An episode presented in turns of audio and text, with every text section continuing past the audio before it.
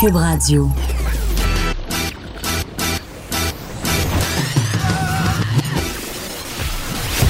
Pour elle, il n'y a jamais de mauvaise question. De 13 à 15. Les effronter. Avec Geneviève Peterson.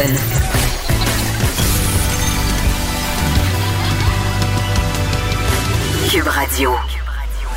Hey, c'est moi ça, Geneviève Peterson, avec vous pour les deux prochaines heures. Et j'étais pour les deux dernières semaines en vacances et j'avais tellement hâte de vous retrouver, de retrouver mon micro parce que tout le monde le sait, j'ai une maudite grande gueule. Et là, me revoici, me revoilà pour vous parler un peu de toutes sortes d'affaires.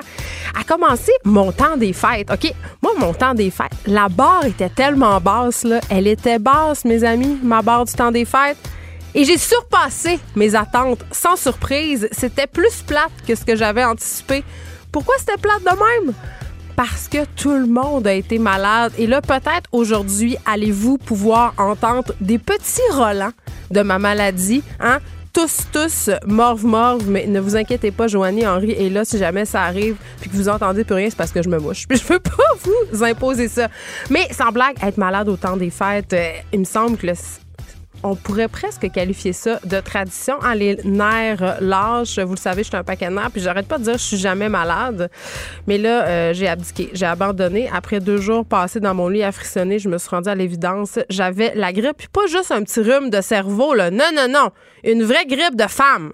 Ça, c'est vraiment pire qu'une grippe d'homme. Juste vous dire. Et là, qu'est-ce qu'on fait?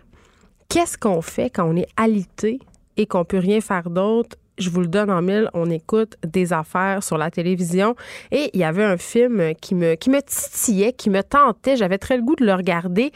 Je ne sais pas si vous l'avez vu, c'est sur Netflix. C'est une autre de ses productions Netflix. On en a parlé beaucoup cette année euh, de Netflix qui s'est vraiment euh, ben, amélioré, disons-le, avec euh, des propres des productions maison. Je vous ai parlé d'une histoire de mariage, il y a des Irishman, euh, que moi j'ai pas tant aimé, mais je peux comprendre qu'il y a beaucoup de gens qui tripent sur ce film-là. C'est une, euh, bon, Martin Scorsese quand même, une distribution incroyable, mais, mais je sais pas.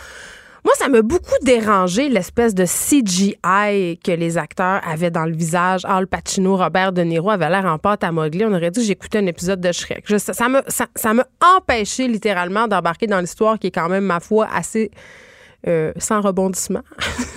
Donc, euh, c'est pas que j'aime pas les films sans rebondissement. Là, c'est un film de mafia, ça s'étire en longueur. J'adore ça, mais moi, moi, c'est pas venu me chercher. Mais je peux reconnaître, car je suis honnête intellectuellement, que c'est un bon film.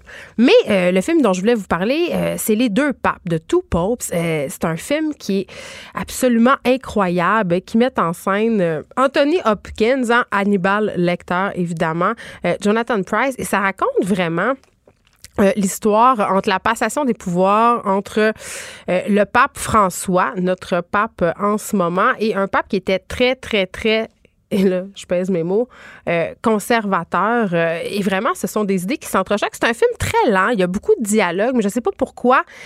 ça me carrément transporté. C'est peut-être, bon, vous connaissez mon amour euh, pour les sciences des religions, la théologie, mais c'est quand même assez intéressant de voir la passation des pouvoirs entre deux papes, de voir comment les choses peuvent se goupiller, comment l'Église aussi, soumise à différents scandales, à des réformes, désire revamper son image en choisissant un pape qui est plus libéral comme le pape François. Mais pendant le film, on apprend que ce pape-là, euh, pardon, qui est un Argentin, eh bien, euh, il y a un un sombre passé, disons-le ainsi. Là, je ne veux pas vous vendre de punch.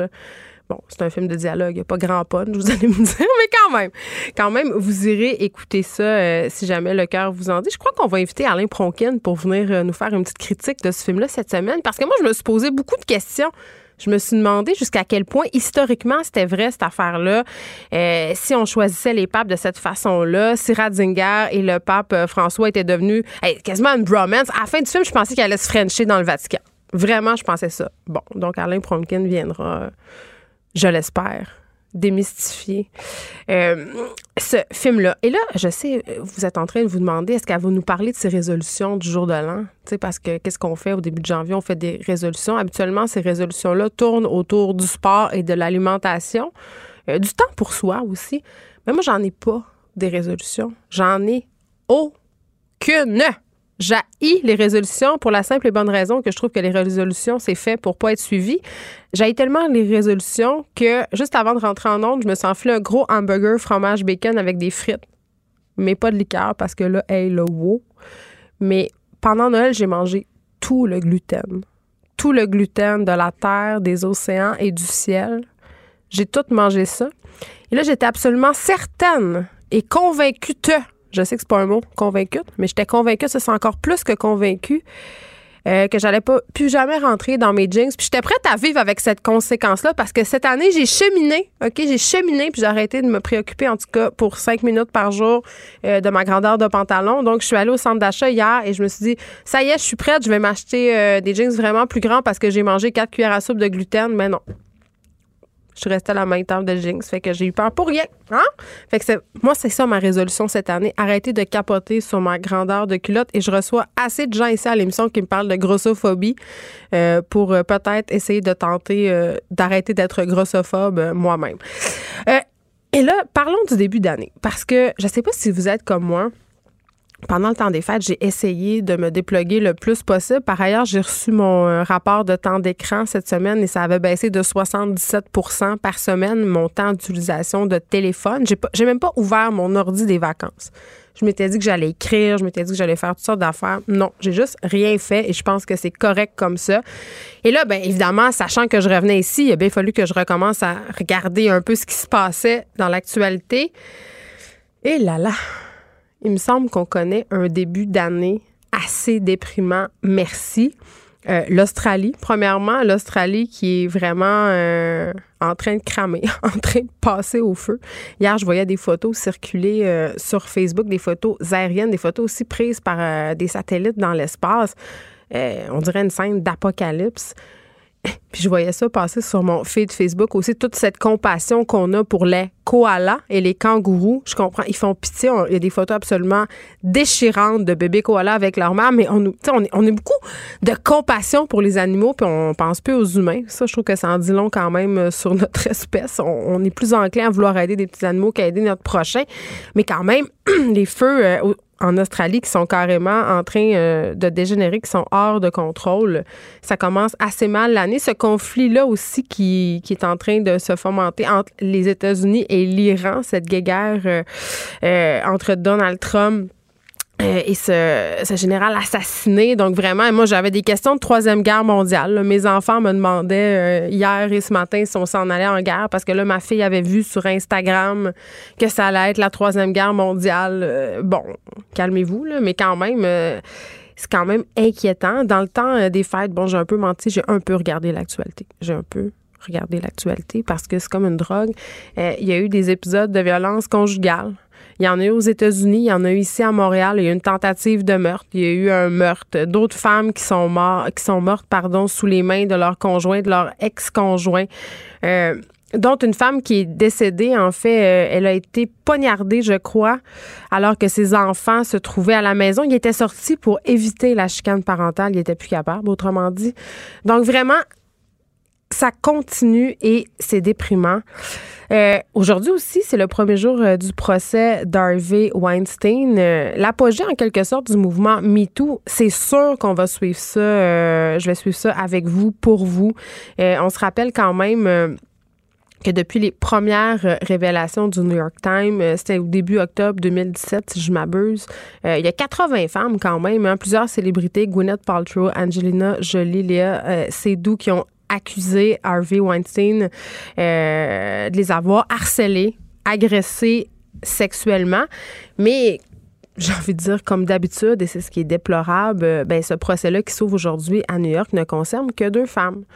Euh, ça nous montre encore la difficulté à construire un dossier pénal en matière d'agression sexuelle, la difficulté aussi d'avoir accès à des témoignages de victimes. On le sait, pour les victimes, c'est particulièrement difficile de passer à travers ce processus judiciaire-là. C'est difficile de raconter plusieurs fois euh, les crimes dont elles ont fait objet à plusieurs personnes différentes. Donc, euh, c'est un procès qu'on va suivre. C'est un, game changer, comme on dit vraiment. Euh, et là, évidemment, ce qui a retenu l'attention vraiment pendant le temps des fêtes, et moi la première, c'est l'affaire Gabrielle euh, Matzneff. Je parlais de la difficulté qu'ont les victimes à porter plainte, à raconter leur, leur histoire. Euh, ben, il y en a une qui a eu le courage d'écrire un livre. Ça s'appelle Le consentement. le nom de cette autrice-là, c'est Vanessa Springova. alors, pour ceux qui n'ont pas suivi cette histoire-là, Gabriel euh, Matineff, c'est cet auteur euh, français très, très présent sur les grands plateaux de télé, dans plusieurs radios françaises aussi. Un écrivain qui est aujourd'hui âgé euh, de 84 ans et qui, toute sa vie, n'a pas caché son attirance sexuelle pour les jeunes garçons et les jeunes filles d'âge mineur. Et Vanessa Springova a été l'une des petites amies de Gabriel Matineff. Elle a partagé sa vie avec lui alors qu'elle avait 14 ans au vu au su de tout le monde, de sa mère, qui était euh, agente de communication littéraire, au vu au su de son médecin. Il y a des extraits de son livre qui est sorti en France, Le consentement, qui circule dans les médias français depuis quelques jours. Et moi, il y en a un qui me jeté à terre. Tu sais, quand je parle que ça se passe au vu et au su de tout, la petite euh, Vanessa, alors âgée de 13-14 ans, est allée voir son gynécologue et lui a expliqué qu'elle n'était pas capable d'avoir des relations sexuelles complètes avec son chum, qui était Gabriel Massif, qui était dans la cinquantaine, juste vous dire, là, à ce moment-là. Et le gynécologue lui aurait pratiqué une incision à l'entrée du vagin pour faciliter les relations sexuelles avec cet homme-là. Donc, quand même. Euh, et, là, euh, vous avez certainement vu la vidéo circuler sur Internet, sur Facebook.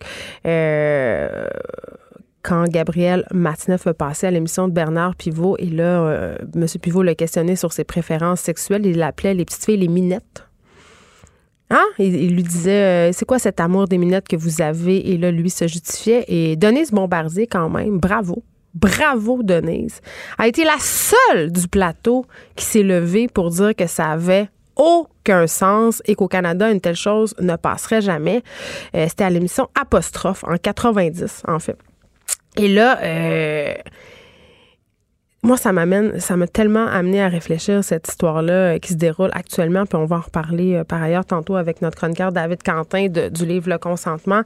Euh, qu'est-ce qui a permis à toute une société de passer l'éponge? Qu'est-ce qui a permis à Gabriel Masneff d'abuser des mineurs pendant de nombreuses années, d'en parler publiquement à la télé, à la radio, d'en faire des livres? Parce que la plupart de ces livres sont consacrés à son amour des mineurs. Ce sont en quelque sorte des espèces de journaux intimes où il raconte ses aventures sexuelles. Il raconte qu'ils vont qui va en Thaïlande, qui, qui va s'acheter des petits gars. C'est absolument dégueulasse. Et euh, ben, c'est le statut de l'écrivain. On dirait que les artistes jouissent d'une certaine impunité qui sont en quelque sorte au-dessus des lois.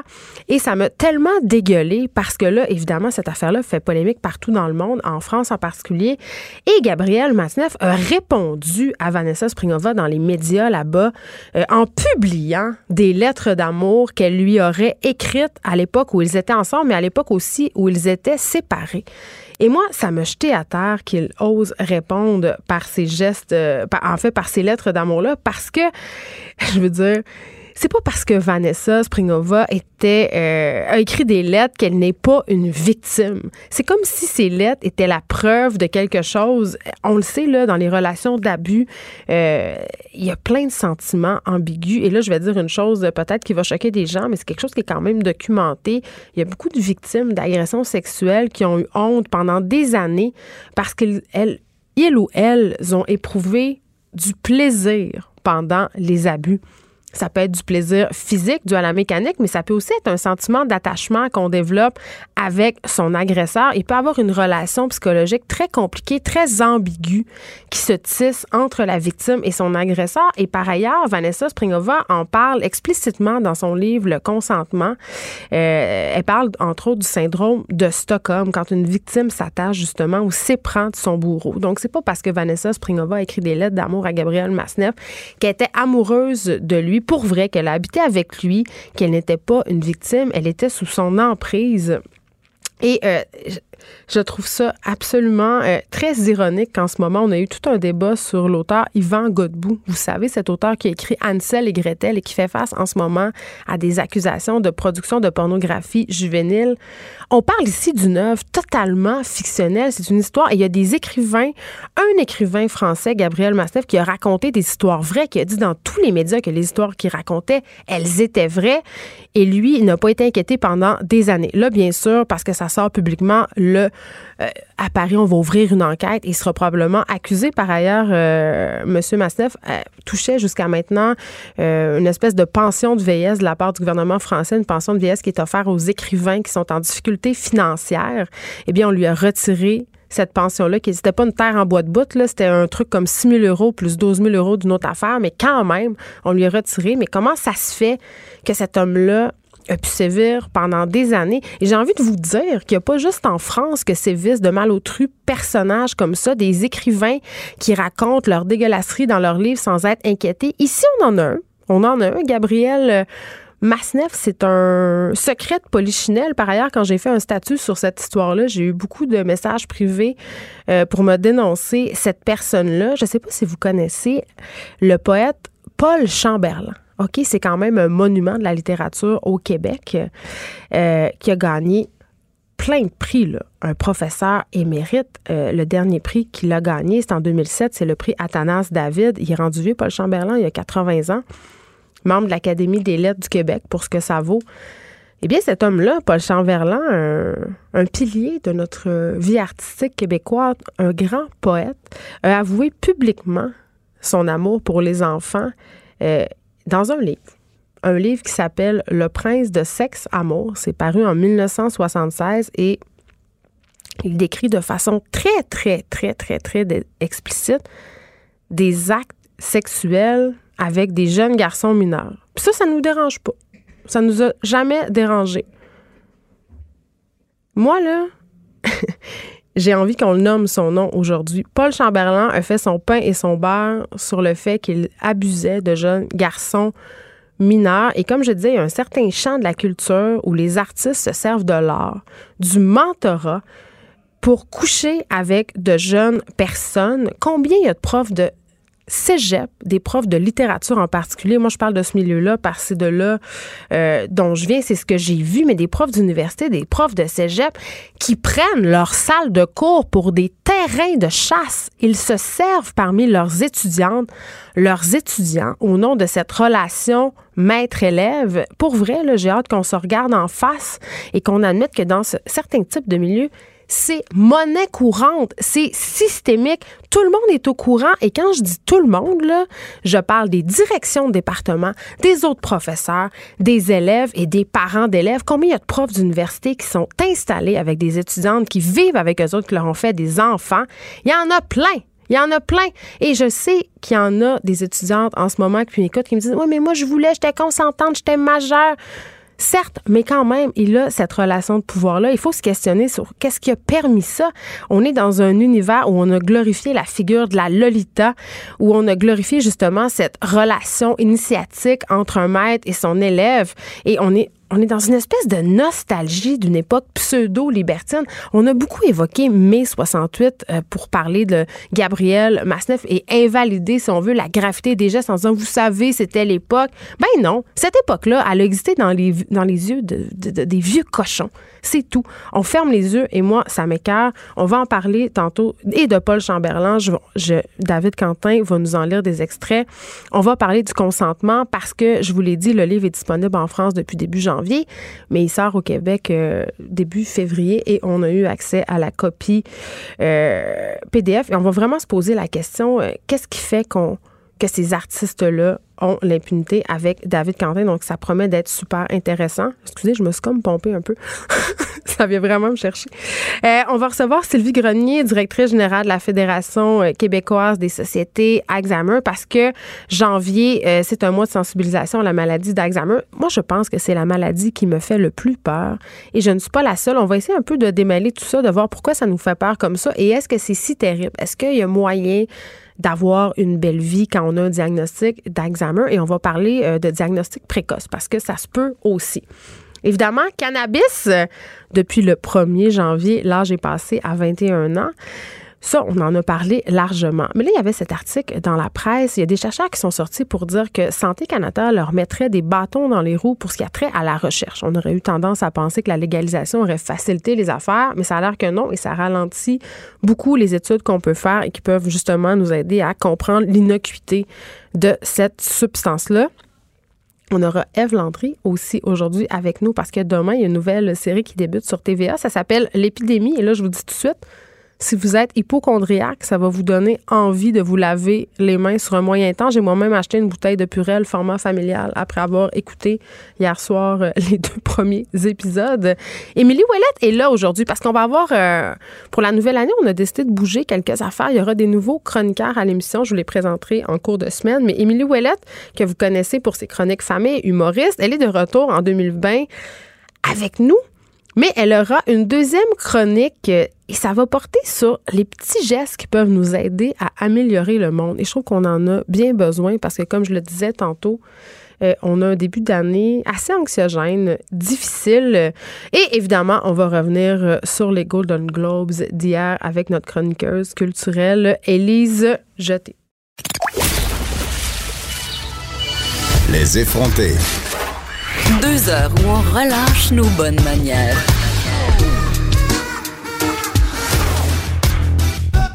Cube Radio. C'est le mois de la sensibilisation à la maladie d'Alzheimer qui s'amorce et souvent on associe cette maladie-là à un drame. C'en est un, en tout cas dans ma tête. Je l'ai dit tantôt, moi c'est l'une des maladies qui me fait le plus peur. Mais en même temps, c'est pas nécessairement synonyme de fin de vie avoir un diagnostic d'Alzheimer et je pense que c'est là-dessus qu'avait envie de plancher la Fédération québécoise des sociétés Alzheimer. Je reçois Sylvie Grenier, directrice générale. Bonjour madame Grenier. Bonjour. Écoutez, on, on peut pas se le cacher, la maladie d'Alzheimer, ça fait peur. Je pense que c'est la maladie qui fait le plus peur. Oui, elle fait peur, c'est vrai.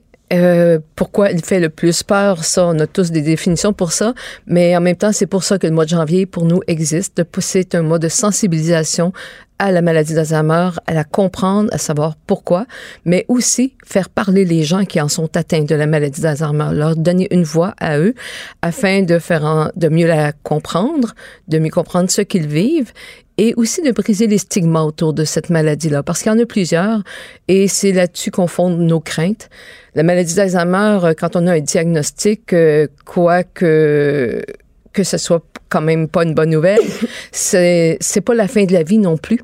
Mm. Et euh, il y a encore de très belles choses à vivre et on peut s'assurer aussi d'avoir une, une bonne qualité de vie tout au long du parcours de la maladie. Vous parliez de stigma. Est-ce que ça se peut que ça soit un petit peu de la faute au cinéma, aux séries de télé? Parce qu'il me semble, à chaque fois qu'on parle de la maladie d'Alzheimer à la télé ou au cinéma, on a un exemple, par exemple, dans La Galère. Il y avait mm-hmm. une jeune femme qui a eu un diagnostic précoce. Euh, le film de Notebook aussi, où il est question c'est toujours un peu très dramatique. Peut-être que ça contribue peut-être à, à, cette mésinformation ou ce que vous regardez, c'est quand même assez fidèle à la réalité. Vous savez, il y a autant de maladies d'Alzheimer qu'il y a de personnes atteintes. Donc, à partir de là, il n'y a pas un cas qui, qui se ressemble. Mm. Et, et chacune la vit différemment aussi. Euh, diagnostic, c'est toujours euh, accablant, peu importe la maladie, je crois, mais Alzheimer, effectivement, ça peut faire peur. Mais c'est important d'aller chercher un diagnostic si on a des doutes, parce que plus tôt on intervient au niveau de la maladie d'Alzheimer, plus on a de chances d'avoir une meilleure qualité de vie dans l'évolution de celle-ci. Euh, il y a plein de services qui existent. Les, les, sociétés Alzheimer à travers le Québec offrent des services de soutien et d'accompagnement pour les personnes atteintes et la famille, parce que quand il y a un diagnostic de maladie d'Alzheimer, c'est pas une personne que ça atteint, mais son entourage aussi. Donc, pour nous, c'est d'intervenir et de supporter les gens qui sont, quand on dit euh, touchés par la maladie d'Alzheimer, c'est autant les personnes atteintes que les proches aussi, mais que il faut aussi regarder ce qui nous reste à vivre aussi, parce que c'est c'est juste une partie de la vie d'une personne d'avoir la maladie d'Alzheimer. Et ça, c'est un des stigmas qu'on veut combattre au niveau parce qu'on a tout de suite cette image de la personne dans un centre euh, qui a été placé par sa famille, mais bon, vous avez dit il y a autant de cas d'Alzheimer que de personnes, donc la maladie évolue, je comprends différemment d'un sujet à l'autre, mais quand même, euh, comment ça se passe quand on a un diagnostic d'Alzheimer? Est-ce on n'est pas au même stade de la maladie? J'imagine que vous parliez de doute tantôt. Euh, qu'est-ce qui peut nous amener à consulter à un stade précoce? Ben, ça va être le doute. C'est des attitudes, des comportements, des oublis, bien sûr. Ben, que ça fait plusieurs fois qu'on se fait dire, euh, probablement, j'ai oublié, euh, ben non, mais ça, tu me l'as dit tantôt. Ça, ça arrive souvent. Hein. Puis même les gens s'impatientent. Ben là, ça fait trois fois que tu me le répètes. Ou encore qu'on se rend compte qu'on oublie ou qu'on a des comportements qui nous ressemblent pas d'habitude et qu'on doute de, les gens doutent d'eux aussi. Et ça, c'en est une des choses, des stigmas aussi, c'est qu'on a peur. On a peur de cette maladie-là, donc on n'ose pas aller chercher un diagnostic. Et à partir du moment où vous avez un diagnostic où, où on suppose sincèrement que c'est la maladie d'Alzheimer, ben, il y a des ressources. Vous pouvez avoir des gens qui vont vous accompagner et maintenir une, une meilleure qualité de vie. Et maintenant, on sait aussi de façon scientifique que à partir du moment où, où on a un diagnostic ou des soupçons, que on sait qu'on peut travailler à faire en sorte de repousser l'évolution de la maladie aussi. Comment ça marche?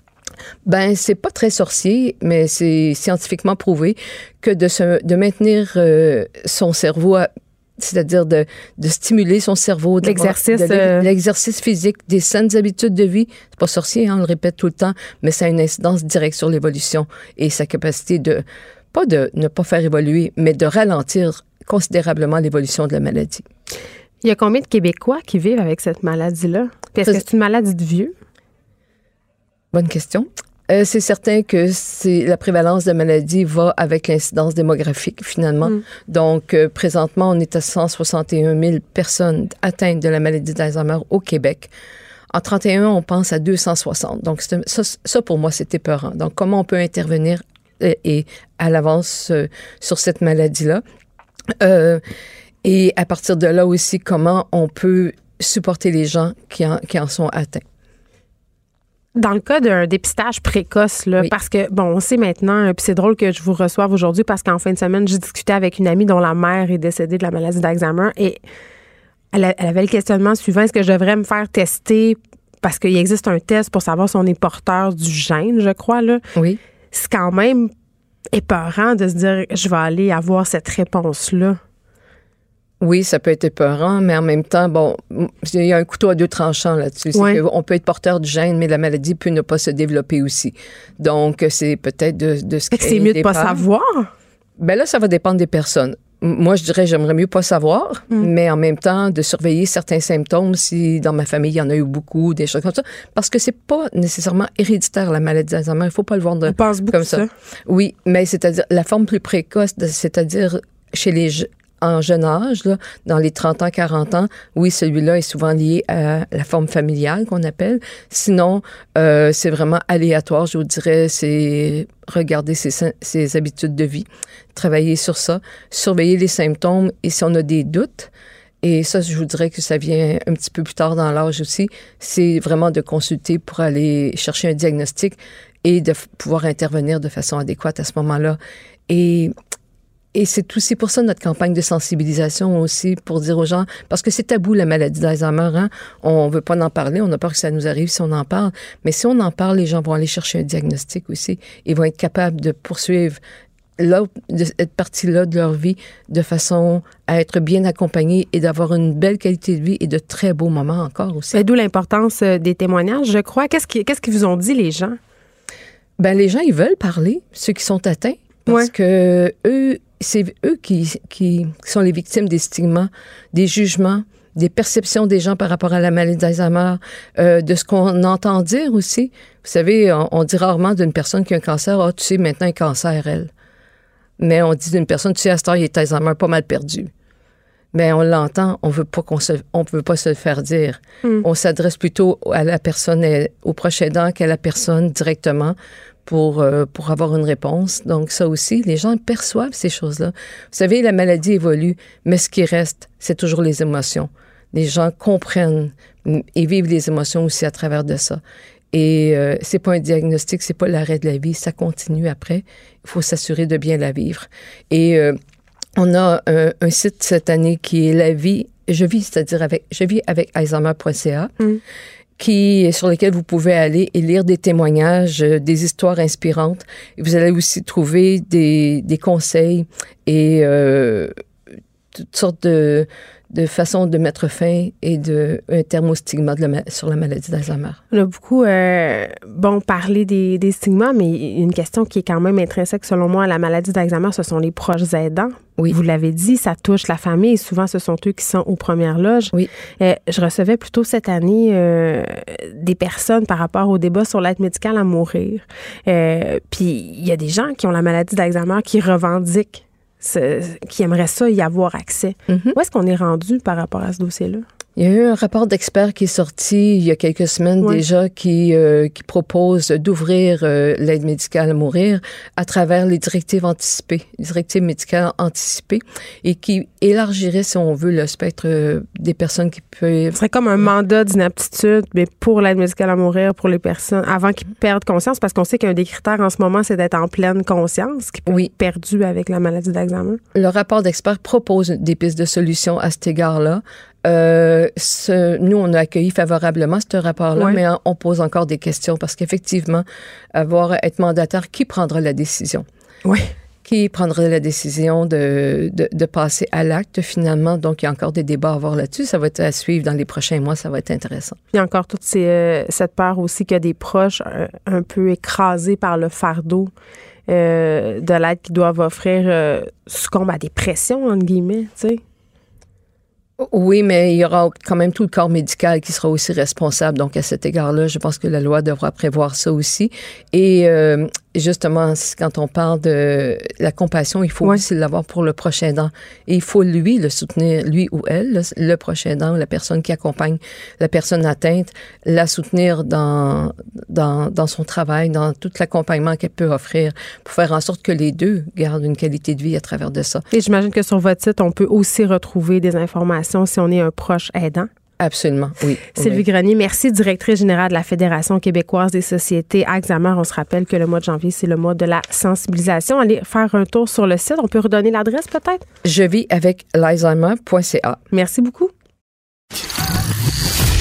Les effrontés. Avec Geneviève Peterson. Les vrais enjeux, les vraies questions. Vous écoutez Les effrontés. David Quentin est là avec nous au bout du fil. Bonjour David. Allô Geneviève. J'ai envie de te souhaiter bonne année, même si, même si notre premier sujet Bon, on va se le dire, c'est pas le plus joyeux. Évidemment, on va se parler de l'affaire Gabrielle Martinez versus Vanessa Springora. Euh, bon, j'ai fait un peu le en début d'émission, euh, j'expliquais un peu la situation là. On en a parlé tout le temps des fêtes de cette histoire-là. Je dirais même que ça a été un peu l'éclipse médiatique. Je sais pas si c'est parce que c'était slow news pendant le temps des fêtes, mais on en a parlé beaucoup en même temps. C'est très, très important. Euh, Vanessa Springora qui publie ces jours-ci en France un livre qui s'appelle Le consentement, dans lequel elle raconte dans le détail sa relation avec l'écrivain Gabriel qui est aujourd'hui âgé de 84 ans. Euh, Vanessa qui a partagé sa vie avec cet homme-là alors qu'elle avait 14 ans. Lui en avait 5 et on a vu je sais, le, ce petit vidéo de l'émission Apostrophe où l'animateur euh, l'interpellait sur son amour des jeunes filles. Denise Bombardier, d'ailleurs, s'était insurgée euh, de cette relation-là, de ses relations avec ces jeunes femmes. Ça fait énormément jasé et c'est pour ça euh, que je t'ai placé en début d'émission aujourd'hui. Je me disais, on va en parler avec David parce que toi, tu as eu accès au PDF euh, du consentement. Oui, absolument. Il sort seulement le 5 février au Québec. En France, c'est déjà un succès, je crois. Là, ça a été imprimé à 65 000 exemplaires. Euh, c'est le livre, en tout cas, qui va faire le plus jaser cette année, selon moi. mais toi, tu l'as lu, mais là, tu l'as lu, mais tu peux pas trop nous en parler parce qu'il n'est pas sorti encore. Ben, je peux vous en parler dans la mesure où je vais te, lire des extraits. Euh, je pense que c'est de. le livre est disponible, c'est juste qu'il n'est pas en librairie pour l'instant. Hmm. Donc, euh, c'est important d'en parler parce que je pense que le livre est c'est un livre d'abord percutant, nuancé, euh, très sobre, hein, euh, qui relate la version des faits euh, de Vanessa Springora, comme mm. elle le dit, prendre le chasseur à son propre à son propre piège, l'enfermer dans un livre, c'est son projet. Mais c'est c'est ça qu'il faisait, Gabriel Masneff, faisait des livres sur ses, ses jeunes amantes. Exactement. Et elle, ce qu'elle dénonce dans son livre, c'est pas seulement son côté prédateur, euh, séducteur, très habile, mais il a, il a pris des, des lettres qu'elle a écrites, qu'elle lui a écrites, des lettres amoureuses qu'il a publiées dans ses journaux euh, des années 80 et 90, et euh, des, même des photos d'elle qu'il a publiées euh, sur un site maintenant qui est qui n'est plus euh, depuis quelques jours qu'on n'a plus accès à ce titre-là. Quel hasard! Il y, avait quand même, il, dénonce par le fait même, moi je pense que ça va plus loin, elle dénonce tout un réseau hein, de d'un milieu qui le protégeait, une élite intellectuelle, politique, euh, littéraire, euh, mm. qui avait un certain pouvoir et qui protégeait sa réputation comme étant un écrivain sulfureux, transgressif, qu'on surnommait hein, le, le, petit marquis de Saint-Germain-des-Prés. Hein.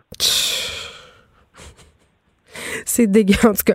Je, je ah. sais pas, mais en tout cas, toute cette histoire-là met en lumière, selon moi, l'espèce d'impunité dont jouissent les intellectuels en France, mais aussi ici, parce que, euh, bon, il y a quelques extraits qui ont commencé à circuler dans les différents médias français et on comprend très vite, parce qu'il y a des gens qui ont dénoncé quand même la relation entre euh, Vanessa Springora et Gabriel Masneff. Il y a eu des plaintes qui ont été faites euh, à la police des mœurs de l'époque, si on veut, pour dénoncer ce type de couple-là.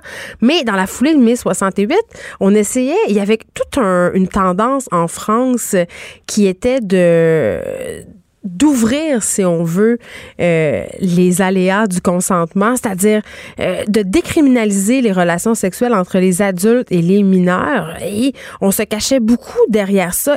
Je pense que ça a quand même contribué à, ce qu'on accepte ce type de relation-là parce que sa mère la cautionnait, les gens autour d'eux cautionnaient cette relation-là. Tout le milieu littéraire était au courant et personne ne disait rien. Et même encore, je sais pas si tu as vu passer, euh, euh, je sais plus si c'est sur Facebook ou sur Twitter, mais Bernard Pivot a fait une intervention où, il a qualifié euh, les gestes de Gabriel Masneff d'un symptôme d'une certaine époque. Oui, absolument. Et puis, je te, je te dirais, ce qui est grave dans le livre, ce qu'on apprend, c'est que c'est mm. carrément sa mère qui lui présente, parce qu'elle, à l'époque, elle est attachée de presse euh, dans le milieu littéraire et elle invite sa fille à un souper où Gabriel Masneff est euh, parmi les invités. Et mm. dès, dès, ce premier souper-là, c'est là que Gabriel Masneff aperçoit euh, Vanessa Springora et, et, commence à lui envoyer des lettres pour tenter de la séduire. Il lui fait la cour il lui fait la cour. Elle, elle est très touchée à ce moment-là parce que, euh, comme elle explique, lorsqu'elle était jeune, très vulnérable, son père était très absent, sa mère, elle était à la recherche. Et lorsqu'on est adolescente, je pense que d'avoir un regard comme ça euh, d'un homme plus âgé. D'un grand écrivain. Oui, qui avait une certaine stature, hein, euh, et, elle se sentait importante et elle lui a envoyé des lettres. Et très rapidement, ils ont commencé à se fréquenter euh, et avoir des relations sexuelles. Euh, je ne veux pas tout révéler du livre. Hein. Il y a un passage notamment euh, où est-ce qu'elle voit un gynécologue. C'est incroyable. C'est le gynécologue qui permet d'accéder euh, comme elle dit, avec par, l'entremise d'une légère incision, euh, permet d'accéder aux joies du sexe avec Maznev, qui, qui la sodomise au départ comme un, comme un garçon. Oui, on a vu ça passer, euh, parce que ça elle raconte que ça marchait pas, euh, évidemment, parce qu'elle était sûrement trop petite pour avoir des relations sexuelles avec cet homme-là. Mais quand même, puis évidemment, les extraits fuient partout dans, dans les médias français, mais quand, quand elle a annoncé à sa mère qu'elle désirait quitter cet écrivain-là, sa mère il a dit Mais t'es sûr, il t'adore. Non, mais, mais non, je, pense que sa mère euh, est, contre, hein, est contre la relation au départ qu'elle a avec lui, mais après ça, c'est Vanessa Spingora qui est adolescente, qui, qui, qui, veut absolument rester avec. Et ce qui la met dans le doute, c'est que plus tard, euh, très rapidement, elle va découvrir ces journaux euh, où euh, Gabriel Masneff se vante de ses conquêtes mm. avec de, des femmes, des garçons. Et il y a un passage dans le livre où elle va rencontrer un des amis de Gabriel Masneff, qui est nul autre que Émile Sioran, le philosophe. Ah. Et Sioran lui dit euh, tu, dois rester avec lui parce que euh, tu es, la femme d'un artiste et un artiste vampirise sa femme et, et tu dois être à ses côtés et, ne jamais le, tu dois te laisser faire en quelque sorte. Écarte les jambes, ma belle petite fille, vas-y. C'est terrible. D'ailleurs, je veux te lire un, extrait du livre que je trouve qui est hyper révélateur parce que lorsqu'elle parle des, des, artistes, elle le dit, il faut croire que l'artiste appartient à une caste à part, qu'il est un être aux vertus supérieures auquel nous offrons un mandat de toute puissance, sans autre contrepartie que la production d'une œuvre originale et subversive, une sorte d'aristocrate détenteur de privilèges exceptionnels devant lequel notre jugement dans un état de sidération aveugle doit s'effacer. Si les relations sexuelles entre un adulte et un mineur de, moins de 15 ans sont illégales, pourquoi cette tolérance quand elles sont le fait du représentant d'une élite photographe, écrivain, cinéaste, peintre? Ben écoute, ben, c'est terrible et tellement révélateur et, c'est systémique que dans certains milieux, on tolère des gestes pendant des années sous prétexte que les gens qui les posent, ce sont de grands artistes ou ce sont des hommes d'affaires puissants ou, tu sais, je veux dire quand même là, ce sont des gestes criminels qui ont été posés au vu et au-dessus de tous. Moi, ça, je, je reviens tout le temps à l'affaire Gilbert Rozon. Tu sais, quand c'est sorti publiquement, tout le monde le savait en coulisses. Et personne ne disait rien. Et là, tout d'un coup, c'est sorti. Puis là, oh mon Dieu, c'est non terrible. D'ailleurs, euh, dans le cas de Masnef, là, on ouvre une enquête. il va probablement avoir des accusations de portée. On lui a enlevé sa rente d'écrivain. Mais à mon sens, c'est trop peu, trop tard. Là. C'est parce qu'on sent la soupe chaude qu'on sent le besoin de faire de quoi. Parce qu'avant, personne n'a rien fait. Personne n'a absolument levé le petit doigt personne n'a levé le petit doigt pour sauver cette petite fille-là parce que c'en était une petite fille. Elle avait 14 ans. 14 ans. Non, c'est épouvantable. Et d'ailleurs, je souhaite dire que c'est lorsqu'en 2013, Gabriel Masneff a reçu le Renaudot pour un livre qui s'appelle Séraphin, c'est la fin, qui était un recueil d'articles qu'il publiait. Et il y a, a d'ailleurs dans ce recueil d'articles-là, ça, tu vas trouver ça épouvantable, il raconte qu'il il salue les profs qui arrivent à, soudoyer des faveurs sexuelles à leurs étudiantes. Et, et il ah. reçoit le prix de nul autre que du jury de Frédéric Becbédé. Ah, un autre cochon qui publie euh, cet hiver aussi un livre qui va s'intituler L'homme qui pleure de rire. C'est assez ironique. Hein? et, il a dit d'ailleurs, pour, il a tenté de faire son mea culpa, il a dit, écoutez, je suis tout à fait dans le camp de, de Vanessa Springora, mais je reste euh, ami avec Gabriel Masneff par, ah. lorsqu'on lui a offert ce prix-là, on voulait faire preuve de compassion. Parce que, ben, ben oui, j'invente pas ça. Pauvre petit pédophile. Et, aujourd'hui, euh, Frédéric Beigbeder, on, verra euh, la suite des choses, mais je pense qu'il s'est mis dans une situation euh, assez délicate. Là, donc, c'est tout le temps délicat. on se rappelle ici l'affaire Claude Jutras. Il y a des gens quand même de ses amis qui l'ont défendu, qui sont allés quand même assez loin. parlons d'ici parce que moi j'ai fait une montée de lait quand même sur Facebook pour dire qu'on en avait un ici, un Gabriel Matineuf, qu'on le savait, qu'on l'avait peut-être oublié. je veux qu'on parle du, du poète Paul Chamberlain. Euh, qui est quand même une figure intellectuelle excessivement respectée dans le milieu littéraire québécois, mais c'est un secret de polichinelle euh, que Paul Chamberlain a entretenu des relations homosexuelles avec des jeunes garçons mineurs. Il a écrit un recueil de poèmes qui s'appelle Le prince de sexe amour et dans ce recueil là il fait l'éloge euh, bon des relations particulières et sexuelles entre un homme adulte et un garçon et juste sur sa page Wikipédia Pédia, quand même, là, ce qui est quand même assez mainstream. Euh, on parle de son attirance sexuelle pour les enfants dans ce livre-là. Et ça, on a laissé passer ça. Euh, ce gars-là est professeur émérite. On lui a remis plein, plein de prix. Le dernier en liste, le prix Athanas David en 2007, je crois. Mais je veux dire, ça se passe chez nous aussi, ce type d'histoire sordide-là. Et on en a fait des livres.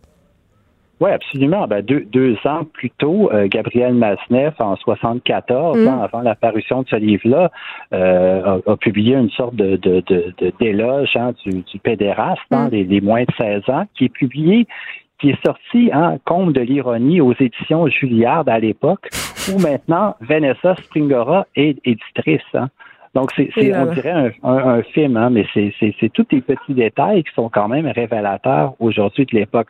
Je pense qu'il y a une différence quand même notoire entre, euh, je cherche pas à protéger Paul Chamberlain, mais il y a quand même une différence entre Paul Chamberlain et Gabriel Masneff qui a Gabriel Masneff euh, jamais caché durant toute sa carrière et encore aujourd'hui refuse absolument de lire le livre de Vanessa Spingora qui l'accuse d'être euh, un acte de vengeance contre lui et tout ça, et alors que bon, Paul Chamberlain, on peut lui dire que c'est quelque, je, cherche pas, comme je te dis, à l'excuser, mais c'était dans la, dans l'esprit d'un peu de, de, de, l'après 68. Hein, il est interdit d'interdire, donc il y a eu des communes, hein, et on, sait qu'à l'époque tout était euh, un peu caché, Je pense pas qu'avoir des relations sexuelles avec des enfants, ça n'a jamais été permis euh, autant commune. Il y a eu là, il y a un poème dans ce dans ce dans ce livre là de Paul Chamberlain qui s'appelle À un enfant OK? Euh, et qui fait vraiment l'apologie d'une relation sexuelle entre un adulte et un enfant. Je l'ai devant moi, puis je me demande si je vais en lire un extrait tellement c'est choquant. On sait qu'il y a un auteur en ce moment qui fait face à la justice quand même pour production de pornographie juvénile qui a inventé des histoires et, ce livre-là circule encore, est encore euh, vendu, Le Prince Sex Amour de Paul Chamberlain. C'est sûr qu'il doit pas avoir 2000 copies au Renaud-Bré, mais quand même, euh, dans ce poème-là qui s'intitule À un enfant, on parle de la montée de son sperme dans son sexe, hors de son sexe, et avec chaleur écrit dans ma bouche, son sperme dans son sexe dressé, hors de mon sexe par jet puissant. Je sais pas. On veut pas excuser Paul Chamberlain, mais en tout cas, montrer que j'ai pas envie de l'excuser. Et, c'est paru à l'époque à l'Hexagone. Hein. C'est pas c'est pas c'est pas un tirage euh, confidentiel, c'est un c'est un livre qui a été réédité aussi en 1991, je crois. Oui. Donc euh, c'est c'est vraiment. Euh, ben, J'aimerais ça, moi, l'entendre, Paul Chamberlain, là-dessus. il y a 80 ans, il doit être encore capable de s'exprimer sur le sujet parce que, je sais pas, moi, j'ai un très, très gros malaise. Très, très gros malaise. C'est certain. C'est certain que c'est, ça n'a aucun bon sens. Puis euh, on, verra la suite de l'histoire. De toute façon, cette semaine, euh, Vanessa Spingora euh, va faire des, des télés, va faire des radios. Je pense qu'elle est invitée à la grande librairie. Donc, on n'a pas fini de l'entendre parler. il va se passer sans doute des choses du côté de Gabriel Masneff parce qu'on sait qu'il continuait à bénéficier depuis une quinzaine d'années d'une allocation du national du livre hein, de 7 000 à 8 000 euros par an euh, pour son apport à la littérature. Hein. Ben oui, c'est ça. Euh, mais là, il l'a perdu. il n'y en aura plus. Et c'est une très bonne chose. Euh, on va avoir l'occasion d'en reparler ensemble du consentement, David, puisque, bon, il paraîtra ici au Québec le 5 février prochain. Merci beaucoup de nous avoir parlé. Écrivaine. Blogueuse. Scénariste et animatrice. Geneviève Peterson. La Wonder Woman de Cube Radio. Bon, euh, on se parle encore de cannabis. Euh, faites-vous en pas, là? Là, on a, on, a, on a augmenté l'âge. On a parlé beaucoup, beaucoup, beaucoup de potes l'année passée. Et là, je me dis, en, début d'année, c'est un bon petit clin d'œil d'encore en parler. Il y a eu la hausse de l'âge légal à 21 ans le 1er janvier. Mais là, il y a des chercheurs qui sont sortis pour, euh, pour un peu déplorer le fait que Santé Canada avait mis ou met en place une bureaucratie qui ralentisse, si on veut, les recherches sur l'effet du cannabis. Et ça, ça a des incidences directes sur la population. J'en parle avec le docteur Didier Jutras, Aswad, médecin psychiatre au CHUM et chercheur au centre de recherche du CHUM. Bonjour, docteur Jutras Aswad. Bonjour. Écoutez, euh, bon, vous, vous en faites des études euh, qui, euh, qui s'intéressent au cannabis, plus particulièrement ses effets sur les humains. Moi, je veux savoir, c'est quoi le problème avec Santé Canada? Pourquoi ils vous mettent des bâtons dans les roues? Qu'est-ce qui se passe? En fait, le, pourquoi, c'est une grande question, mais en fait, ce qui est en train de se passer, c'est vraiment une occasion manquée. Occasion manquée parce que d'une part, euh, on, a besoin d'accélérer l'effort de recherche sur le cannabis pour mieux comprendre cette substance-là. On en sait un peu sur le cannabis, mais il y a beaucoup, beaucoup de choses qu'on ne sait pas. Euh, beaucoup d'informations que les utilisateurs n'ont pas sous la main pour pouvoir acheter des produits en connaissant bien ce produit-là, en sachant ce qu'ils sont en train d'acheter. Et beaucoup d'informations aussi qui manquent à la santé publique pour pouvoir faire pleinement son travail de, de par exemple, mettre en place des, des euh, l'information appropriée pour la population, des interventions, de la prévention aussi pour s'assurer que des gens consomment de façon plus sécuritaire le, cannabis. Et l'élément aussi qui est, extrêmement fâchant, c'est qu'il y a actuellement, pour accélérer cet effort de recherche-là, du financement qui a été mis en place, à la fois au niveau provincial, au niveau fédéral, mais malheureusement, je dirais tout le processus réglementaire, notamment Santé Canada, est extrêmement lourd et fait en sorte qu'on ne peut pas mener toutes ces études-là qui sont nécessaires. Mais c'est un peu bizarre, puis peut-être que c'est moi qui est dans le champ, là, corrigez-moi si je me trompe, mais est-ce pas un peu comme si on faisait les choses à l'envers? C'est-à-dire, on légalise le cannabis, on va de l'avant, on fait les SQDC, puis en même temps, on n'est pas trop au courant de l'innocuité des substances, on n'a pas tant d'études, parce que ce que je comprends dans ce que vous me dites, c'est qu'en ce moment, vous essayez de mener des études sur justement euh, connaître les effets de certaines composantes du cannabis, mais pourtant, ces produits-là sont déjà sur nos tablettes. Ben, ben, je pense que vous, vous visez juste par votre, votre commentaire. Vous savez, quand, quand, autant quand c'est un, un, nouveau produit qu'on met sur le marché qui est de consommation, mais aussi beaucoup lorsqu'on met en place un nouveau médicament sur le marché. Si c'est un nouveau médicament qu'on utilise pour une première fois chez l'humain ou pour une nouvelle, une nouvelle indication, une nouvelle mm. maladie, il est tout à fait normal que, que, Santé Canada joue son rôle hein, et puis nous demande comme chercheurs de, de vraiment fournir toute l'information nécessaire puis beaucoup de documentation pour s'assurer que même si on veut faire de la recherche qui est bien menée, qu'elle va être faite de façon sécuritaire. Mais dans le cas qui nous intéresse, particulièrement le cannabis récréatif, on parle d'un produit qui est effectivement déjà sur des tablettes où des chercheurs, par exemple comme moi, mais d'autres collègues à travers le pays, ce qu'on veut faire, c'est mener des études où on va administrer ces produits-là qui sont disponibles pour euh, le commun des mortels à la SQDC au Québec et simplement en étudier comme il faut les effets sur la santé. Et pour faire ça, bien évidemment, la, réglementation fait en sorte que euh, la documentation est extrêmement lourde et puis ça retarde les études ou parfois même ça les rend carrément impossibles. Bien là, est-ce que la population est un genre de cobaye? Parce que si on connaît pas très bien les effets du cannabis dans plusieurs cas en particulier, puis que Santé Canada, avec sa bureaucratie, ralentit vos études, j'imagine qu'on va pouvoir voir point toutes sortes de nouveaux phénomènes euh, qui est dû à cette consommation-là qui est non réglementée. Je veux dire, ça serait pour n'importe quel autre médicament. Vous l'avez dit, là, on fait plein d'études avant, mais là, on les fait pendant. Oui, ben vous savez, à la fois moi, puis bon, je vais vous parler au nom de mes, autres collègues, mais je pense qu'il y a un certain consensus sur l'idée que personne ici remet en question là, les, certains des, des, des, des, des, des, certaines des raisons, des bénéfices, même à la légalisation là, mm. du, cannabis, ou remettre en question même la légalisation du cannabis.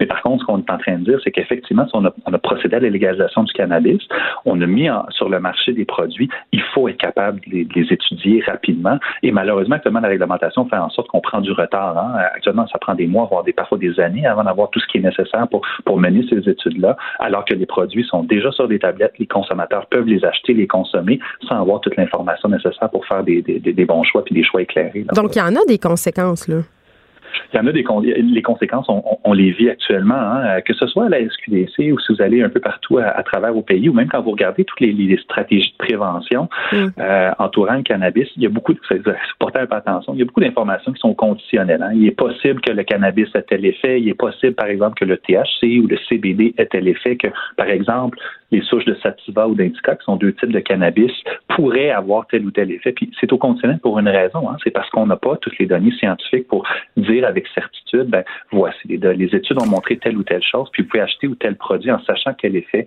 ça va avoir sur vous. Et, ces études-là, eh ben, il faut pouvoir les mener, il faut pouvoir les mener rapidement, mais actuellement, c'est pas impossible. Et, ça, c'est un impact direct actuellement de la régulations en place. Je dirais l'autre élément aussi, puis l'autre impact clair, c'est que lorsqu'il y a eu la légalisation du cannabis, euh, on avait, moi, par exemple, j'avais des collègues de partout à travers le monde, des Européens, des Américains, qui nous disaient, vous avez une occasion unique au Canada de devenir des leaders internationaux, internationaux là, en mm. recherche sur le cannabis avec, avec cette nouvelle loi-là, pour pouvoir faire beaucoup de recherches sur cette substance-là, bien la comprendre.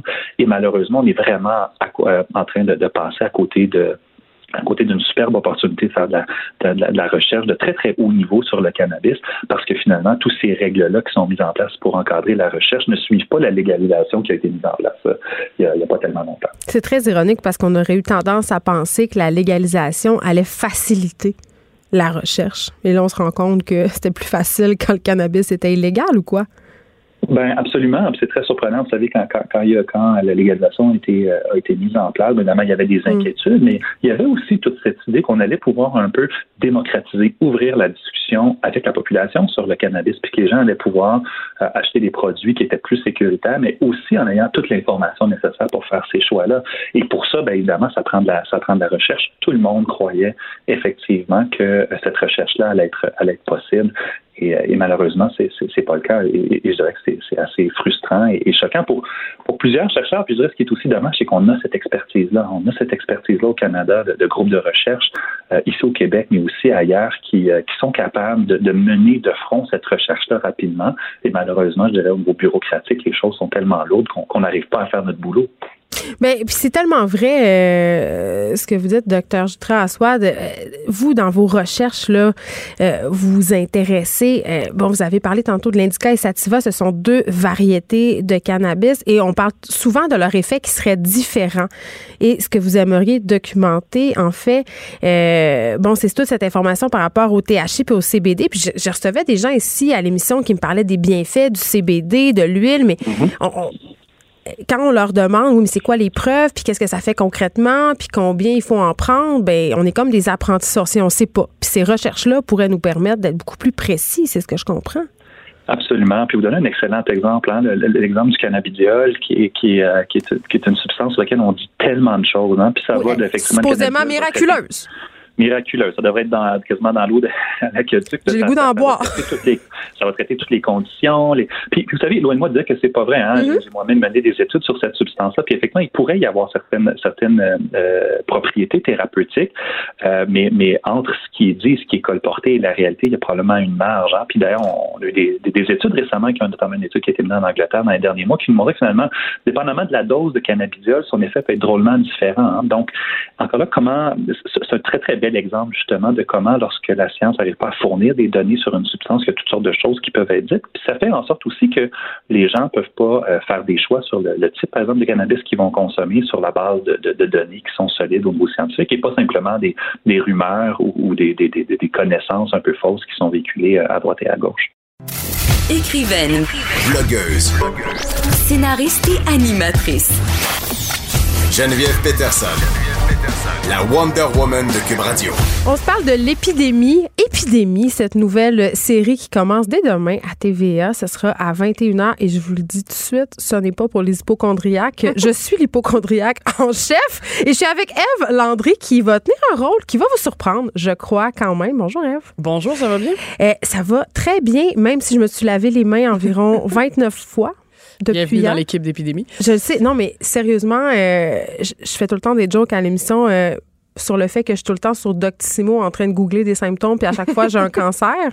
Mais j'avais pas encore exploré le côté bactériologique de mon hypochondrie. Et là, je dois dire que... Euh, euh là, ça vient de prendre euh, ben une largeur. C'est ça. Ayant écouté les deux premiers épisodes de la série hier, euh, oui, le goût de me laver les mains m'a pris parce que, bon, raconte-nous un peu, évidemment, on peut pas trop dévoiler de punch, là. Mm-hmm. L'épidémie, ça le dit, là. Il y a une épidémie, hein? Bon. Ben, c'est assez simple. Oui, c'est ça. Il y a une épidémie qui sévit dans une ville, puis on voit comment les habitants et tout ça, comment ça, les proportions que ça prend rapidement l'ampleur que ça prend assez rapidement.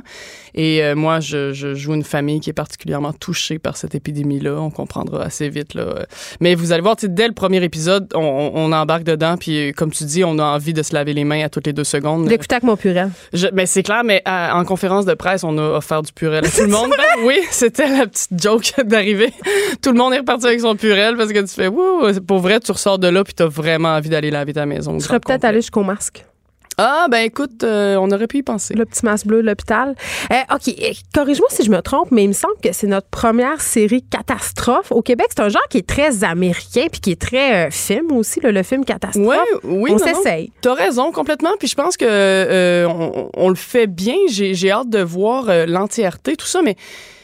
on, y croit dès le départ, puis l'action commence tellement rapidement. Puis on, c'est tout de suite. oui, c'est tout de suite là. Puis on a, oui, on a les moyens de faire ça au Québec. On a les acteurs et les auteurs euh, qui sont là pour ça, puis on a le, réalisateur aussi, tout ça. Non, je pense qu'on a une équipe assez forte pour euh, créer euh, ben, peut-être un précédent. En tout cas, on verra ce que ça donne. J'ai hâte de voir. Mais là, quand même, tu as parlé des auteurs. C'est Annie Pierrard, Bernard Dansereau qui nous ont donné toute la vérité. Mm L'imposteur aussi. Donc, ils n'en sont pas à leur premier barbecue. Non, non, exactement. Euh, comme on dit. Mais est-ce que tu penses, je sais pas, là, euh, est-ce que tu penses que Netflix, quand même, a mis la table afin que le public québécois soit prêt pour ce genre de production-là? Parce que je sais pas s'il y a quelques années, c'est quand même une série de genre. Oui. Mais c'est ça. Donc, euh, c'est devenu populaire sur Netflix. Puis là, on, mhm. est, on est plus prêt pour voir ça à la télé. Y a-tu comme euh, peut-être. Moi, je pense qu'on aurait été prêt aussi avant. Oui, peut-être que là, on est mieux préparé, puis qu'on a plus hâte d'en voir, puis que parce qu'on on en a vu justement sur Netflix, Netflix et tout, mais moi, je pense que il faut oser aller là. Puis au Québec, on est rendu là. On a envie de faire ça. Peut-être qu'on a eu besoin de Netflix pour s'y rendre, comme tu dis, mais je On était beaucoup dans les téléromans de cuisine. Oui, effectivement. Oui, effectivement. Sauf que je pense qu'il faut. Euh, il euh, faut pas attendre euh, que, que, Netflix le fait pour le faire. je pense que, que,